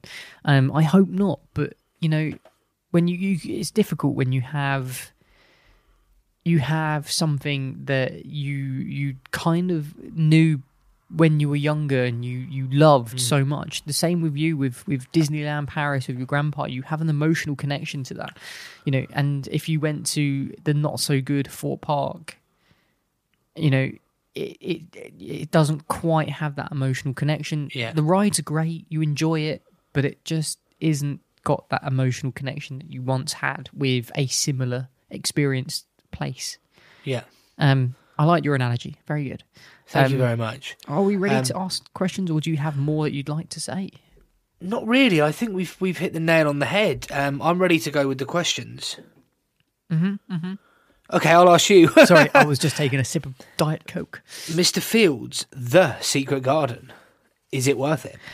I think this is worth it. Um, if you have Sky Cinema, this is a Sky original, um, or if you have Now TV movie package, this is available for you to stream. And I think there is no better time to get on this with the children. Um, you know, this is as we enter in the UK lockdown 2.0 that we've said numerous times. Yeah. You're going to want to watch films that are appropriate for your children. And I think this one really has a, a very appropriate message. It's a PG um, that Mm. says a lot about what kind of film this is going to be. Um, it does have those really hardcore themes, like David said death, loss, and also, you know, trauma and coming to terms with something and growing as a person you know these are all Yeah. core film thing sorry core themes that people children need to learn and i think perhaps this might be a good way to introduce it if it's a conversation that you're struggling to have perhaps with Yeah. your child Mm. um could be a very good one especially during lockdown especially during this covid time this could be a film that starts a conversation with your child you never know um david the secret garden is it worth it Unfortunately, I'm going to say it's not worth it. Um, I just think it's. I just don't think it's as good as the 1993 version. I think there's just a problem with the pace. I think there's a problem with the edit. Um, it's fundamentally a story about. Craig took the words out of my mouth. It's fundamentally a, a story about coming to terms with tragedy and helping others. And there is something beautiful about this garden and what this garden represents and what this garden does. But it just lacks that magic. It doesn't have that sparkle. It doesn't have that wondrous, exciting feeling that I want to get from a film like this. I don't know why. It felt a little bit like a deflated balloon. Plenty of themes, plenty of gravy in the gravy boat. Don't worry about that. Plenty of gravy in the gravy boat, but for me, not quite worth it. Do you not think though that it's worth a watch for the performances, for the themes, for for everything that you know that isn't great about it? It's worth giving it a chance. Like it's no Rebecca, it's not Rebecca, David. This is this is truly a better film that has a wider appeal. Why not give it a go? It's on Sky Movies. It's no better time to give this a go than now. Ju- I just, I just I just don't think it's worth the, two-hour running time or however It's long it an is. hour and I- thirty nine. Two hours is Rebecca. Okay, an hour and 39. I, I just don't think it's worth it. And I'm going to stand my ground and say that The Secret Garden Hey. is not worth it. You're more than welcome to stand your ground, David. You don't need to change your mind, but I'm going to tell people you're wrong. And I think this is definitely worth a watch. And I outline those reasons like not not if you if you're somebody like David, you're on your own perhaps, and you're going to watch a film. This isn't going to Oh, be cheers, worth mate, watching. yeah. No, but I'm saying like if you're on your own during lockdown, this isn't worth watching. You know, it's not going to be for everybody, but for what the people that I outlined it for, you know, the f- the families that want to watch something that has the themes that they want to start a discussion with, I think that's totally worth watching it for. You know, it, it's it's educational in a way, you know, and I think I I think Dixie um if I said that right, um, has actually done something really wonderful with the character, and you know it's worth watching for her alone. I think. Yeah. So anyway, anyway, that was our review of the Secret Garden.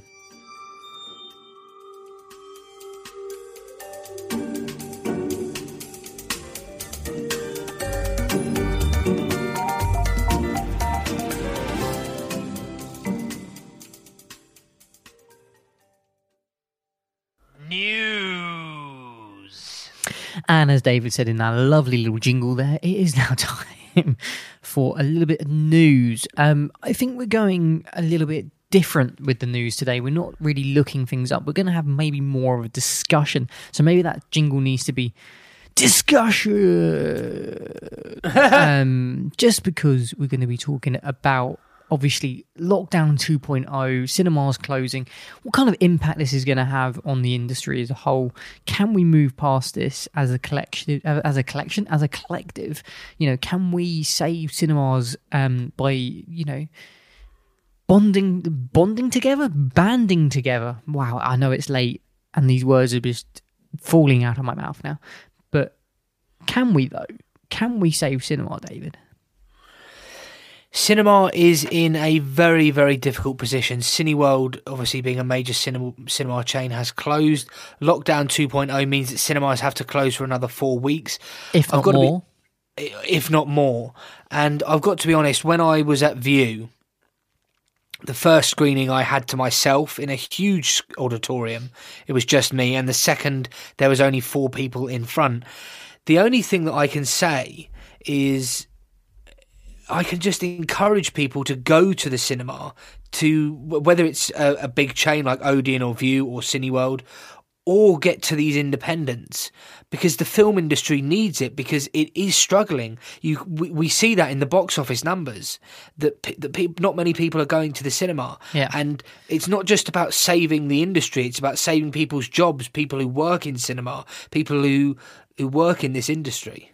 Uh, yeah, I completely agree. But whilst a lockdown is happening now nationwide in the United Kingdom, people can't go to the cinema. But so, what are the things that we can do to to help encourage the cinema to to keep going?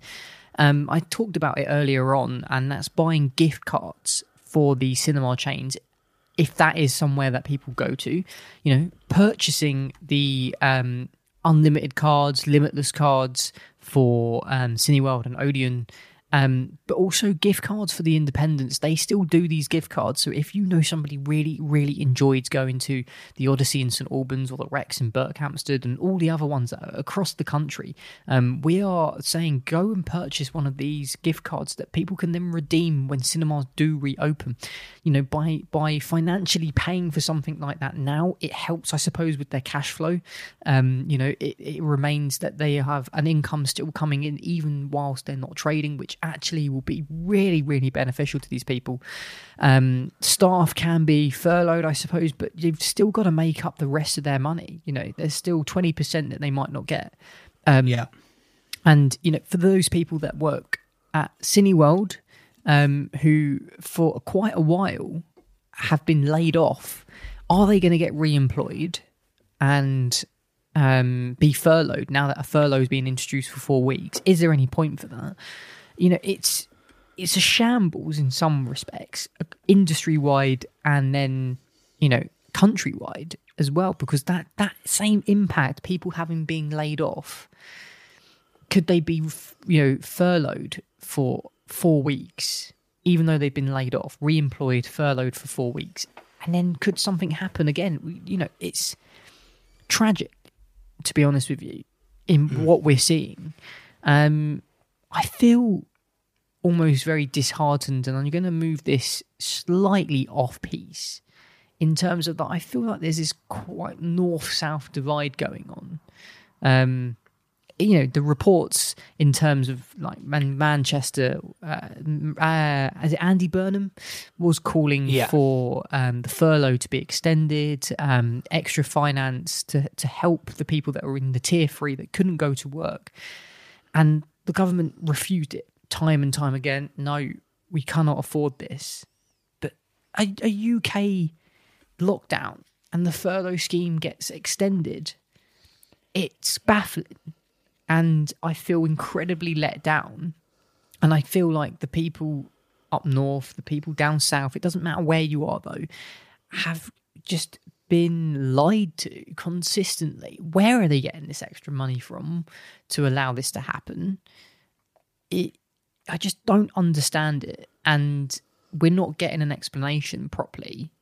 Um, and it impacts every industry that's in the UK at the minute, not just the cinemas. And and it just feels like this is my place now to rant about it a little bit, even though it might not be something you want to listen to does it make sense at all? Like, I, I don't think it does any of it. And cinemas are a great passion of mine. Going to the Mm. cinema and watching movies, and I, I can't help feeling a little bit deflated at all of the situations that are going on. Um, you know, how can we be positive through this? What are the things that we can do to to keep us going? Like David, have you got anything that can help us, everybody, in uh, keep keep positive? Really, In terms of lockdown, or all of it, yeah.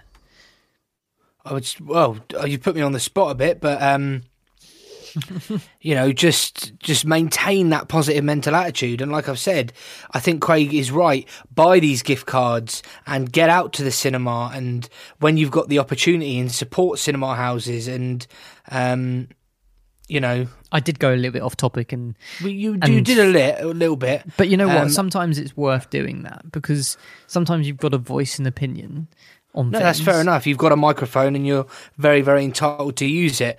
But in terms of lockdown, stay positive. Um, keep watching films on streaming services. But when the cinemas reopen, I know this is the news section, and the news is that cinemas are closing again. Get out to these cinemas. Like Craig said, buy these gift cards. Go to local cinema houses. Um, It'd make a great, great Christmas present. it really would. It really would. Um, support cinema. Cinema is in serious bother. Um, you know, uh, from the 13th of October, I brought this um, news article before. US movie chain AMC warns it's running out of cash. This is serious. Um, you know, this is a real problem, and you, the listener, can help save cinema. Yeah, but you know what? I'm not going to put this all on the the movie goers. Like, the studios need to step up. They need to present better quality cinema and take a hit on those profits a little bit and get the content into the cinemas so that people will will feel like there is more worth watching. Now, actually, there was over 20 new releases, I believe, last week in the cinema. Something hmm. we struggled to cover, and we only got to two films out of those 20 releases, really, which is staggering, really, to say the least. Like, we, tr- we, we were quoted, right? Our, our podcast, our slogan is about seeing all the films in the cinema. And because of this situation, like it it just makes it so much harder. You know, if this was a full time job, we would have probably managed to do that. We probably would have taken it, taken the load, you know, seen half each or something. Yeah. And brought an, an epic, epic show. the world's the world's longest show, I it, think. it probably would have been, but eight hours. maybe spread it, spread it, spread it, mm, words, spread them across a number of episodes. I don't know, but it, you know, content is being shown, but is it the right content? Do you know what I mean? Like Hollywood is commanding the cinema, and it's not, it- you know, as un, un, until America opens up again, cinema is not going to be the same. Really? Yeah. Uh, I mean, the, st- the and the studios aren't helping by not releasing these films. And the problem is, is the stu- the studios are assuming there are going to be cinemas to show these films in in a couple of months' time. That may not be the case. Craig is shaking his head or agreeing with me. You know, it's like let's let let's hold Bond until November, and let's hold Bond until or we'll release Bond now in March or April, whenever they're going to do it. There's even Is- discussions of it going to streaming services now. yeah, is is is the cinema still going to be here at that time?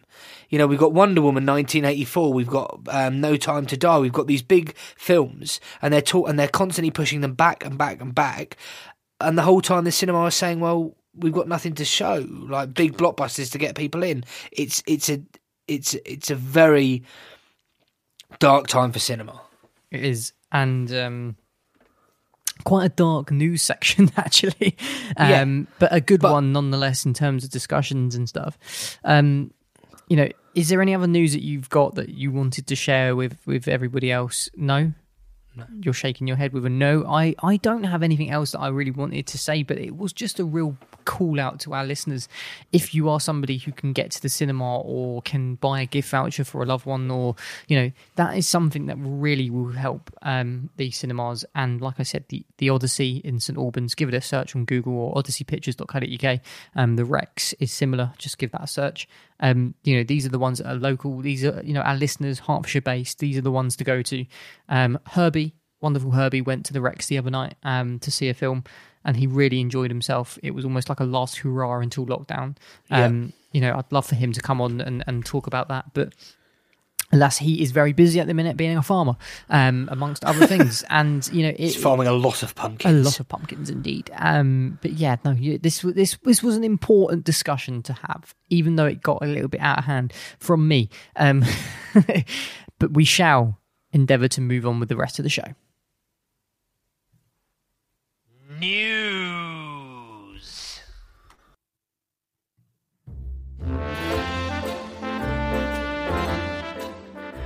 Interrupt this broadcast or Is It Worth It, the film review podcast, for an important announcement. If you're enjoying the podcast, we would like to remind you that you can now become a Patreon supporter for as little as $3 a month. This helps the podcast to continue to grow, as well as offering the potential for bonus content and Is It Worth It merchandise. Your support helps the podcast stay alive. So why not become a Patreon supporter today? Head on over to www.patreon.com forward slash Is It Worth It podcast.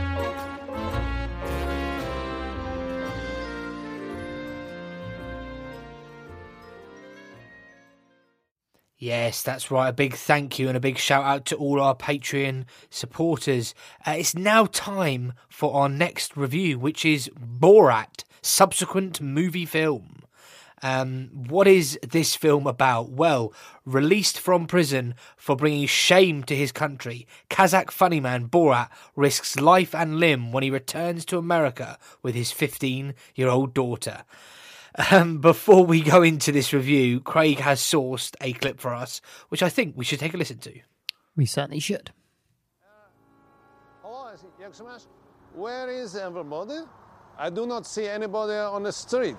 It's everybody's at home. They're telling them to stay inside so they don't spread this virus. There's a virus? Yes. They're wanting everybody to quarantine. I do not have uh, nowhere else to go. Could I stay in your home?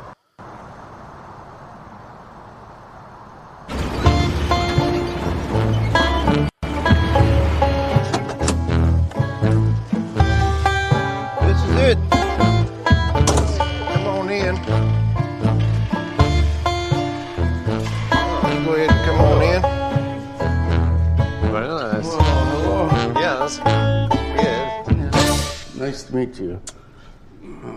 Okay. Yes. How long must we be stuck in here? Well, don't know for sure till this COVID 19 thing passes. What is more dangerous, this uh, virus or the Democrat? Democrats. Democrats. I think with the Democrats, with Obama, and I think it goes back to the Clintons when they were also in office. This uh, Clinton, they make this plague? Yes. Yes. Mm, nice. Clintons are very evil. Extremely evil. Supposedly, they torture these kids. It gets their adrenaline flowing in their body. Then they take that out of their adren- adrenal glands, and then they drink their blood or that, that out of their. I've heard about things like Yeah. that. Hillary Clinton drink the uh, blood of children? That's what we've heard. Yeah. Or I've heard. It's it's been said. Yeah. Lucky for me, I was taken in by two of America's greatest scientists. Wow. I mean, I, I I love that clip because it just truly highlights the power of Sacha Baron Cohen as this interviewer, but in terms of like a character interviewer. So he he spent years obviously doing this in terms of interviewing people when he was Ali G, um, Bruno, and then Borat as well. And he sort of disguises himself as these different characters to almost like a rouge, isn't it? To to to or a, a uh, yeah, a rouge. I don't know. My words, honestly. Tonight I am tired, but it is a way of him hiding his identity to ask stupid questions, but actually these aren't stupid questions, and and and show the truth of the person that are being almost stitched up in a way. Um, and and that scene there is is no less. It highlighted highlights the type of person that in America that there is a, a, large majority of people that believe every word that that man or those men said about the Democrats. Like there are people out there that truly believe those things, and and and the way that these interviews come about, it's they're not tricking these people at all. They they they are led to believe that this is real. What what what Borat is doing, like he's a real person. Mm.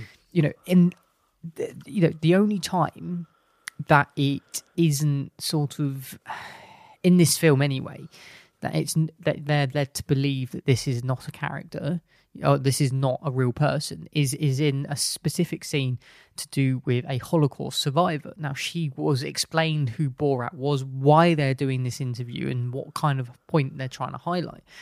And I think I think um, the rest of the way this film unfolds in in this interview style technique, which was seen obviously in the first film with with the first Borat film, which I can't remember seeing properly. So, uh, but I remember enjoying immensely. I I think perhaps it was one of those films that I didn't pay much attention to. I was a lot younger at the time, didn't really have much care for it.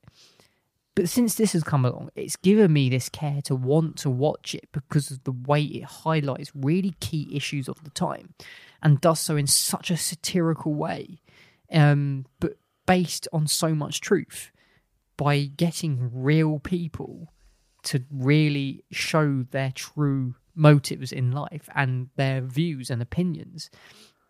And one person in the film that I think did an, an excellent job of being uh, as straight as they possibly could be is uh, I think it's Jeanise Jones who plays this babysitter, or I say plays is a babysitter, and mm. she her her moral compass was so on point, and I felt sorry for her because she truly didn't know what she was doing in this film, but yeah. she was such a kind and brilliant person trying to offer this advice to an someone clearly playing a character in, the film when you watch it back. You almost feel sorry for her that she's been duped into this movie without really knowing what she was doing. And she certainly was because uh, there's been a, a fund set up for her that Sacha Baron Cohen has actually donated a significant chunk of money to, to, to because because of how she felt that she got done over by the film in a, in a, in a weird way because she wasn't told exactly what it was going to be about um, and how it was portraying certain things. And mm. uh, you know this.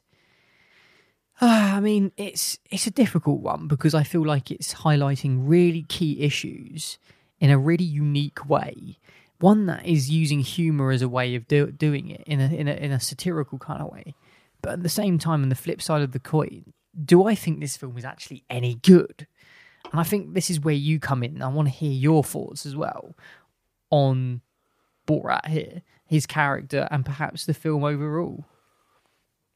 So I absolutely adored um, the first Borat um, from 2006. I thought it was so unique, such an intriguing character, and just absolutely hilarious. Like so many scenes in that film are just brilliant. And you know, Sacha Baron Cohen, we've just seen him in the trial of the Chicago Seven. He's obviously been in other things, like you said, he was in The Dictator, Bruno. Bruno, I thought was quite entertaining. Um, the, the man is a very capable, competent actor. Borat was a cult classic, and it, it is now talked about as a cult classic. Everyone knows who Borat is. Very nice, you know. Everyone loves doing a terrible Borat impression, um, like I just did there. Yes. The question is, why did he bring this character back? And why did he bring this character back in a very quick way? Because this film was obviously uh, the shot in earlier this year and it's been made and it's come out and it's come out before the US election, and there's a reason for that. Is because Borat is offering a political commentary here about a certain type of person in America. Yeah, political, but I, I think a social and political commentary on on on society. And the first one was much more humorous. Th- this one has got plenty of humor, and you will laugh. But underneath all of this, there is actually um, a really strong sort of anti-Trump um, message. He's highlighting some of what he sees as a dangerous man um, with dangerous ideologies and dangerous um, opinions, and that he's highlighting that, uh, uh, um, you know, I wouldn't say a majority, but there is a certainly a minority of Trump voters that tick all the kind of wrong boxes, um, and he highlights those. Um, in terms of the performances, Sacha Baron Cohen is obviously um, great. He makes he makes light actually of the fact we see in the start of the film that everyone knows who Borat is, and he sort of hides himself, and he has to get these ridiculous disguises. And he actually goes into a fancy dress shop and sees a Borat costume in there. That bit really tickled me. Sacha Baron Cohen's great, but he he takes he takes his daughter um, to America this time. Um, and the daughter is played by Maria uh, Bakalova. And I can't, I must confess, I, I, I've not seen her in anything else before, but I thought she gave a really good performance as well. She's obviously quite young.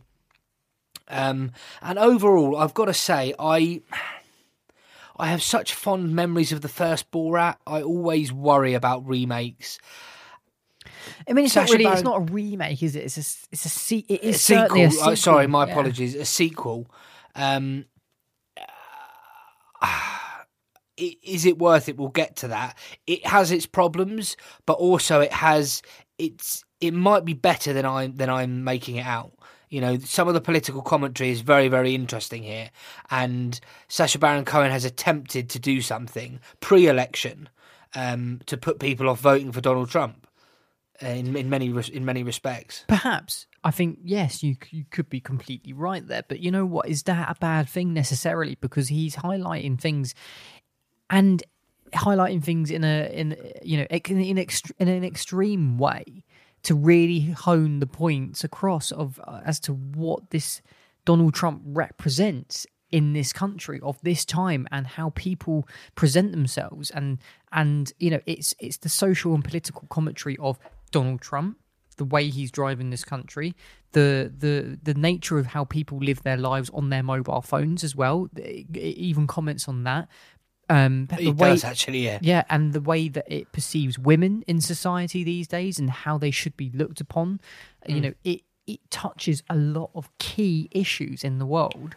or in America and and and really wants you to to take note of this and realize just how ridiculous we are you know it you know and how much we need to change to make a change. And one of those things that you can do is is vote a person out of the office and put somebody in there who might actually make a difference. And that's what his message here is from one part for for a, a significant chunk of this film is basically is saying get rid of this man. You know this person represents all of these things that you're looking at right now you know the addiction to social media Donald Trump is one of those people who is addicted to Twitter and rambles like a madman on social media. He he he is somebody who subjects women to you know disgusting behavior a lot of the time. Talks down to women like they are second class citizens. Um, he also is somebody who you know views women as objects and you know this film really highlights that and how much it goes side by side with the person who is in command of this country, the person in charge. And that kind of person in power erodes people's views in society. And and Sacha Baron Cohen is is really pushing those extreme things and giving us this way of realizing that we have to wake up and stop what's going on and we have a say in this or perhaps not us but the American people do, mm. and and this is his way of saying, look, look at this, take of it as much as you can, and try and understand what I'm trying to say here. Yeah. And and and that is this is his way of doing it. And this is I mean, and I expect no less from Sacha Baron Cohen. Yeah. And he can't directly go after Trump, but he does go after the Vice President Mike Pence. Uh, he does get an interview, or his, his daughter gets an interview with Rudy Giuliani, um, the former mayor of New York, I believe. You know, very you know strong Republican, pro-Trump. And uh, it's interesting because it is it is funny, and there are really really funny bits, and I don't want to give any of those away, and they're very Borat and they're very graphic. Um, some not maybe not so funny bits as well. One particular scene I thought crossed the line, um, but overall for me, what scene was that? Sorry, it was the dancing scene. yeah. You know what? I don't think that crossed the line for me. It was it was pretty horrific in some but he, senses. but there there was commentary about um, womanhood there and what it means to be a woman. And Exactly, exactly. So I don't think it crossed the line. I think it really it, that's how extreme he has to be to get a point across Yeah. to make people wake up and realize that the commentary of what he's saying here is, you know, you know, talk about women's periods. Why should we talk about it in in such a a way that hides it? You know, women have to pay for for their sanitary products, right? Why? You know, this is this is a commentary that's been talked about a lot, and and one that I could get behind. You know, uh, you know, why isn't this something that is funded by the NHS when, you know, the the the other half of the population that aren't men have to go through this, have to go through bleeding once a month, and which is essentially what it is. And and it's this almost a taboo subject that that should be talked about more. And he does it in an extreme way, yes, but actually it gets people talking about it. yeah, it is extreme. But but it's it's the only way that you can get people talking about it in in Sacha Baron Cohen's eyes in a way. And I don't think it, it crossed a line. I think it was extreme. And I did and I was like, oh my god. But actually and then I thought about it. And it's the thinking, it makes you think and and it gets you talking and it gets people like us talking about it in this way and highlights the point that he's trying to make. He's done it. He's Yeah. done what he was trying to do because he's got the people that should be talking about it and voicing the opinion and doing exactly what we're doing right here. So, hmm. so you know, props He's to him. for succeeded that. in that front, yeah. Exactly. So you might think he crossed the line there in what in that particular scene, but actually, I don't think he did. You know, you know, there's the the whole um Epstein stuff as well. You know, Yeah, that was proper making huge jokes about that. You know, but it got you talking about it. Do you know what I mean? I mean, the Holocaust denial jokes again, but as a Jew himself, I think he feels passionate about eradicating that despicable opinion that the Holocaust didn't happen. Absolutely, and actually, I thought the scene that took place in the synagogue was very touching. It was actually, and and the the, the lady that he was interviewing, um, forgive me, I don't know her name, I don't have it up, but she actually passed away after this was Oh, filmed, and um, I do believe the family were trying to sue the producers of Borat and Amazon for you know what the interview that he that took place there and saying that she didn't know. But actually they had they got thrown out of court because she did know. They'd filmed him telling her exactly what was going on and why he was doing it. And it made a lot of sense. And it and when you watch it back it it's exactly what you'd expect from Sacha Baron Cohen it's a, a very poignant interview. And actually like, you can see she's on side and she understands what's going on here. She's not being duped like some of the other people that were being interviewed. And i think it really hit a chord with a lot of people. And i think for myself as well you know holocaust denial is on the rise. How can something like that be on the rise? It really it really makes you wonder what kind of time we're living in. Mm. It's a brilliant time to be alive, but it's also a woeful time to be alive in some senses. Like we talked about it on the last episode with the, the, the commentary on we've gone from the time of information, like what was it? The time of information to the time, time of disinformation. dis- disinformation, isn't it? And it's so true because people are believing absolute nonsense about things that haven't happened or won't ever happen, and they're believing things that did happen didn't happen. Like it yeah, makes yeah, absolutely no It's sense. the power of the internet, though. It is, and it's it needs to be controlled. And I think I think Borat says that in the film, not in words, Yeah. but in what it talks about. Things need to be done about a lot of things, and, and Donald Trump is one of them. Talking so openly and freely, as although it's fact on the internet, needs to be somehow controlled in some way. Things need to have like a, you know, the blue tick on Twitter shows that you are the real deal celebrity. A blue tick next to facts, I want to see. Do you know what I mean? This has been factually proven of this statement. Well, we we we heard last week that fake news spreads six times faster than real news. Um, I think what this discussion has brought out, and I mean, most people will go, "Blimey, that's a long review for for Borat." But there is lots of meat on the bone here. There is lots of commentary, and actually, I think I want to watch it again because I think Sacha Baron Cohen is saying a lot more than just "Yakshimesh, very nice." He's he's he's really got something to say about America and 100%. society and where we're going. A hundred percent. It's all about reading between the lines with any any film that you watch with with Sacha Baron Cohen in it. Because yes, whilst it's supposed to be humorous and he takes the mic and and he he's always there's always some kind of hidden motive behind it.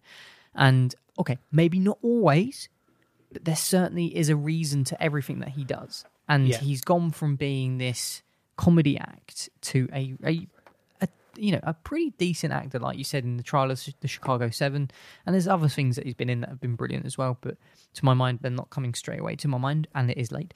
Um, but I think this is actually a very successful movie, despite it having some maybe some I don't know some viewing issues in terms of the way that you watch it. Perhaps I don't know. It works for me in terms of sending home that message that needs to be sent home. Um, shall we ask questions? Yeah, the last thing I'll say is my brother um, listens to the show. He, he messaged me to say that not only did he like this film, but he actually liked it more than the first one. So some people really are loving this movie. But yes, let's get on to the questions. Craig, Borat, subsequent movie film. Is it worth it? yes, I think this is definitely worth uh, watching. The thing that I will say, however, is this is on Amazon Prime. You cannot see this in the in the cinema. Um, it is only available on Amazon Prime. If you have Amazon Prime Video. Go and watch it. If you do not, you can sign yourself up to a free trial for 30 days if you've not done so already.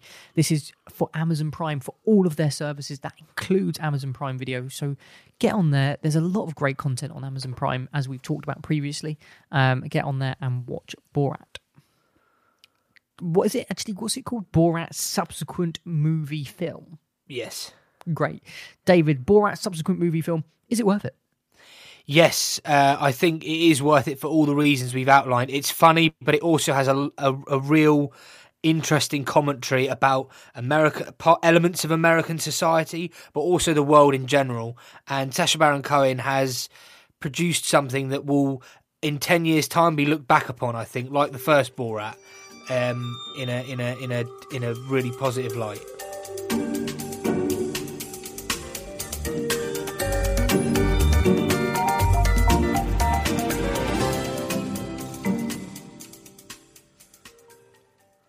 Now we're going to be wrapping up this show with one last review, and it's Mr. David Long here going hand Solo with The Honest Thief. Uh, what is this film about? Well, let me tell you. I'll tell you, and then David will definitely tell you. It's about um, Liam Neeson wanting to lead an honest life. Uh, a notorious bank robber, however, turns himself in only to be double crossed by two ruthless FBI agents. Now, before David does go into a Han Solo review here, let's take a little listen to a clip of The Honest Thief.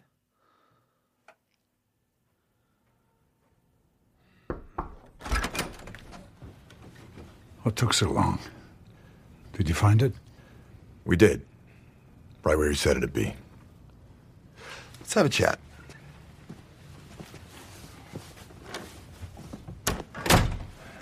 So, do we have a deal? I uh, hear you're a Marine. How many times you ship out? Quite a few, actually. Guess that makes you kind of dangerous, huh? What's with the gloves?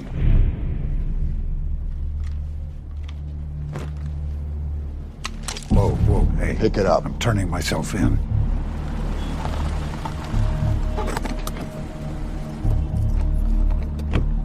I said pick it up. This isn't what we talked about.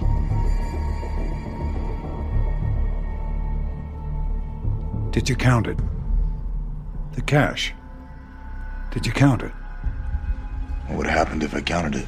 When you got to three million, you would have run out of money. Bullshit. Figured I might need a bargaining chip. Seems I was right. Three's a lot of money. Yeah, but nine sounds better, doesn't it?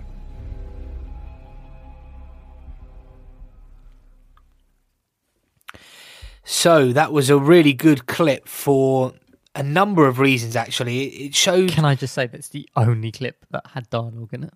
Okay, yeah. Well, I was going to say it's good for two reasons because it shows some dialogue in the film, uh, and which there, there there is dialogue in this film, but there's also a lot of not dialogue, um, and and also it shows what I think is one of the best parts of this movie, and that is the soundtrack. The soundtrack in this film is really really good. It's really tense. It keeps you on the edge of your seat, and fundamentally this film is about you know typical old liam neeson. He's been a marine and then he's been a bank robber as you do only as liam neeson could. And now it's time for him to come clean. And he basically turns himself into the fbi and says look guys i've got 9 million in um in US dollars, which I've robbed. And by the way, we then get a flashback as to how he robbed this bank, and it's just utterly ludicrous and implausible and ridiculous. But we'll forgive it and we'll go with it. Can I ask you a question? Yeah. When that scene happens, does he look younger, or is he is it a younger man doing this? No, no, he's recent? so he's an ex-marine and he's actually doing the bank robbing in his older life. And when he's asked why he did it, he actually says it wasn't for the money, but it was for the thrill. in his older life. Do you mean like in the future he robbed them? No, so uh, Liam Neeson as he is now, what sixty odd? Oh, I see. So it's just him looking. There's no makeup. There's no CGI to make him. No, so there's so he's he's been a marine as he was younger. He's come out of the Marines. He's as he's got a bit older, he's started to become this bank robber, and now we have Liam Neeson as he is now, um, turning himself in, and it was never for about the money for him. Um, and but the funny thing is, is the FBI don't believe him. Um, they basically think that he's talking nonsense, so they go and and and look to find this money. And obviously they come across it and that's when we get to that scene where Liam Neeson does a really dramatic Liam Neeson voice and he has a bargaining chip because there was only 3 million. So where's the other 6 and actually I find it quite interesting and quite engaging. And I'm s- Pardon? What? Yeah, no, seriously, I'm I'm sort of I'm I'm sitting there and I've got a couple of can I didn't I didn't purchase um the 5.95 drink from Vue. Uh, I, I refused. I took a couple of cans of my own drink in there and I was sipping away and had a chocolate bar and I was thinking, yeah, I'm quite enjoying this. And then the pace slows down for this really emotional scene where Liam Neeson talks about his life story to his love interest. And actually, this shouldn't work, but it kind of does. And I'm sort of on board with these characters, uh, and I'm engaged with these characters. There is plenty of plot holes. I mean, if you wanted to dissect it, there are plenty of plot holes, but it all goes wrong. It all goes wrong with these FBI agents, and Liam Neeson finds himself in a real difficult position um, when he has to go on the run, and it's it's just an interesting film, and I'm engaged with it. But then it starts to unravel, and it unravels with one particular point where there's this terrible explosion and a CGI fire, and I mean it's like really, really bad. And it was at that point I went, oh no, it's it, this film isn't that good, is it? And the plot starts to unravel, and the character development starts to unravel, and the ending is a little disappointing. And it's like they run out of ideas. And what I would say is this film is like a sweet romance, but an implausible story. And like sixty percent of this film is worth it. I would say the first 60% of the film is worth it, and I quite enjoyed it. And there's lots of car chasing, and there's lots of fighting, and there's shooting, and there's Liam Neeson being Liam Neeson, and it's all, you know, really crazy.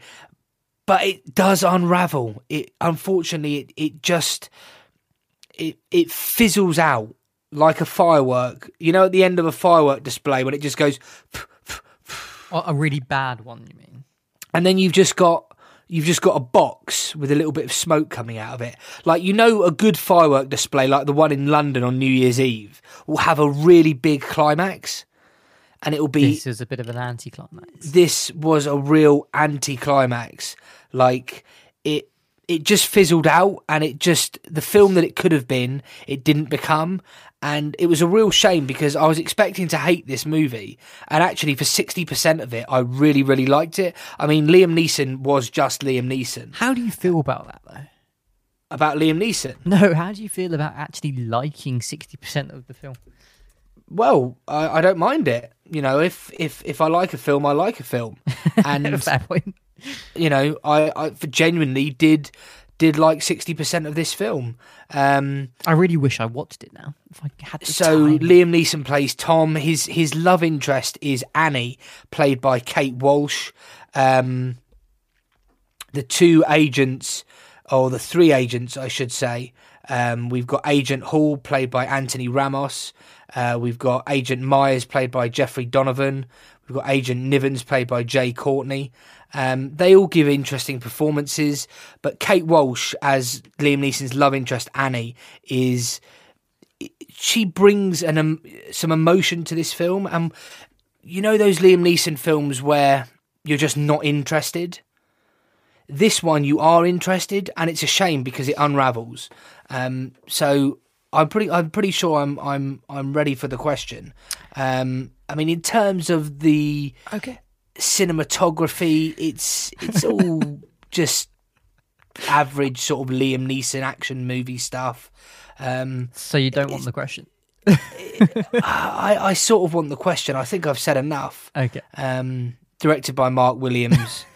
um, I could talk for hours. It's, it's almost like I've been given a, a filibustering ch- um, challenge. How long can you talk about one film? I'm ready for the question. Okay, David. Honest Thief. Is it worth it? Uh, yes, seventy percent of it. Anything else? Um, no, no, so overall, I would say for the price of an, a cinema admission ticket, Honest Thief isn't worth it. Um, because it lets you down. It's disappointing. Your your your your hopes are built up. Your hopes are built up, and then you're just let down at the end. Seventy percent of this, 60 70 percent of this film was quite good, but the last thirty percent was a real mess. And overall, it just made Honest Thief not worth it.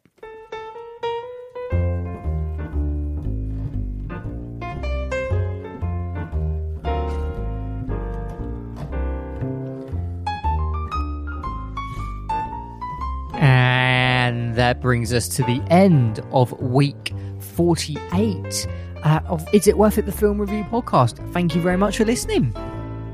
We appreciate all the supports from our listeners and Patreon supporters. A big shout out to our Patreons. You mean so, so much to us. Yes, you really, really do. Um, if you want to get in touch with the show, you can do so via email. We've talked about it in the uh, episode quite a few times, but it's my mail is worth it at isitworthitpodcast.com. My mail is worth it at isitworthitpodcast.com. You can send voice clips to that very email. Just record it on your mobile phone and then send via email. Click the share button, send via email. David, where else can you find us? Please do follow us on social media at film is worth it on twitter. That's at film is worth it on twitter. And search for um, is it worth it uh, podcast on facebook and instagram. And if you're listening online through the website, you can subscribe to the podcast using Apple Podcasts, Spotify, Amazon Music, and all the good, great podcasting apps that are available out there. Um, and uh, David, what about the last little thing you want to say? Oh, this is so important. If you've enjoyed the podcast, please do leave us a five star review on Apple Podcasts. We have got a number of five star reviews, and when I see them, I love them. I appreciate them so much. So does Craig. Um, it means the world to us. So if you can, jump on there, give us a five star review. That would be absolutely perfect. Great stuff. Well, he's been David Long. He's been Craig Fields. And good night. Oh. Good boo. Goodbye. Oh, we wanted to do that in time. What a shame. It's late. We'll forg- I'll forgive you.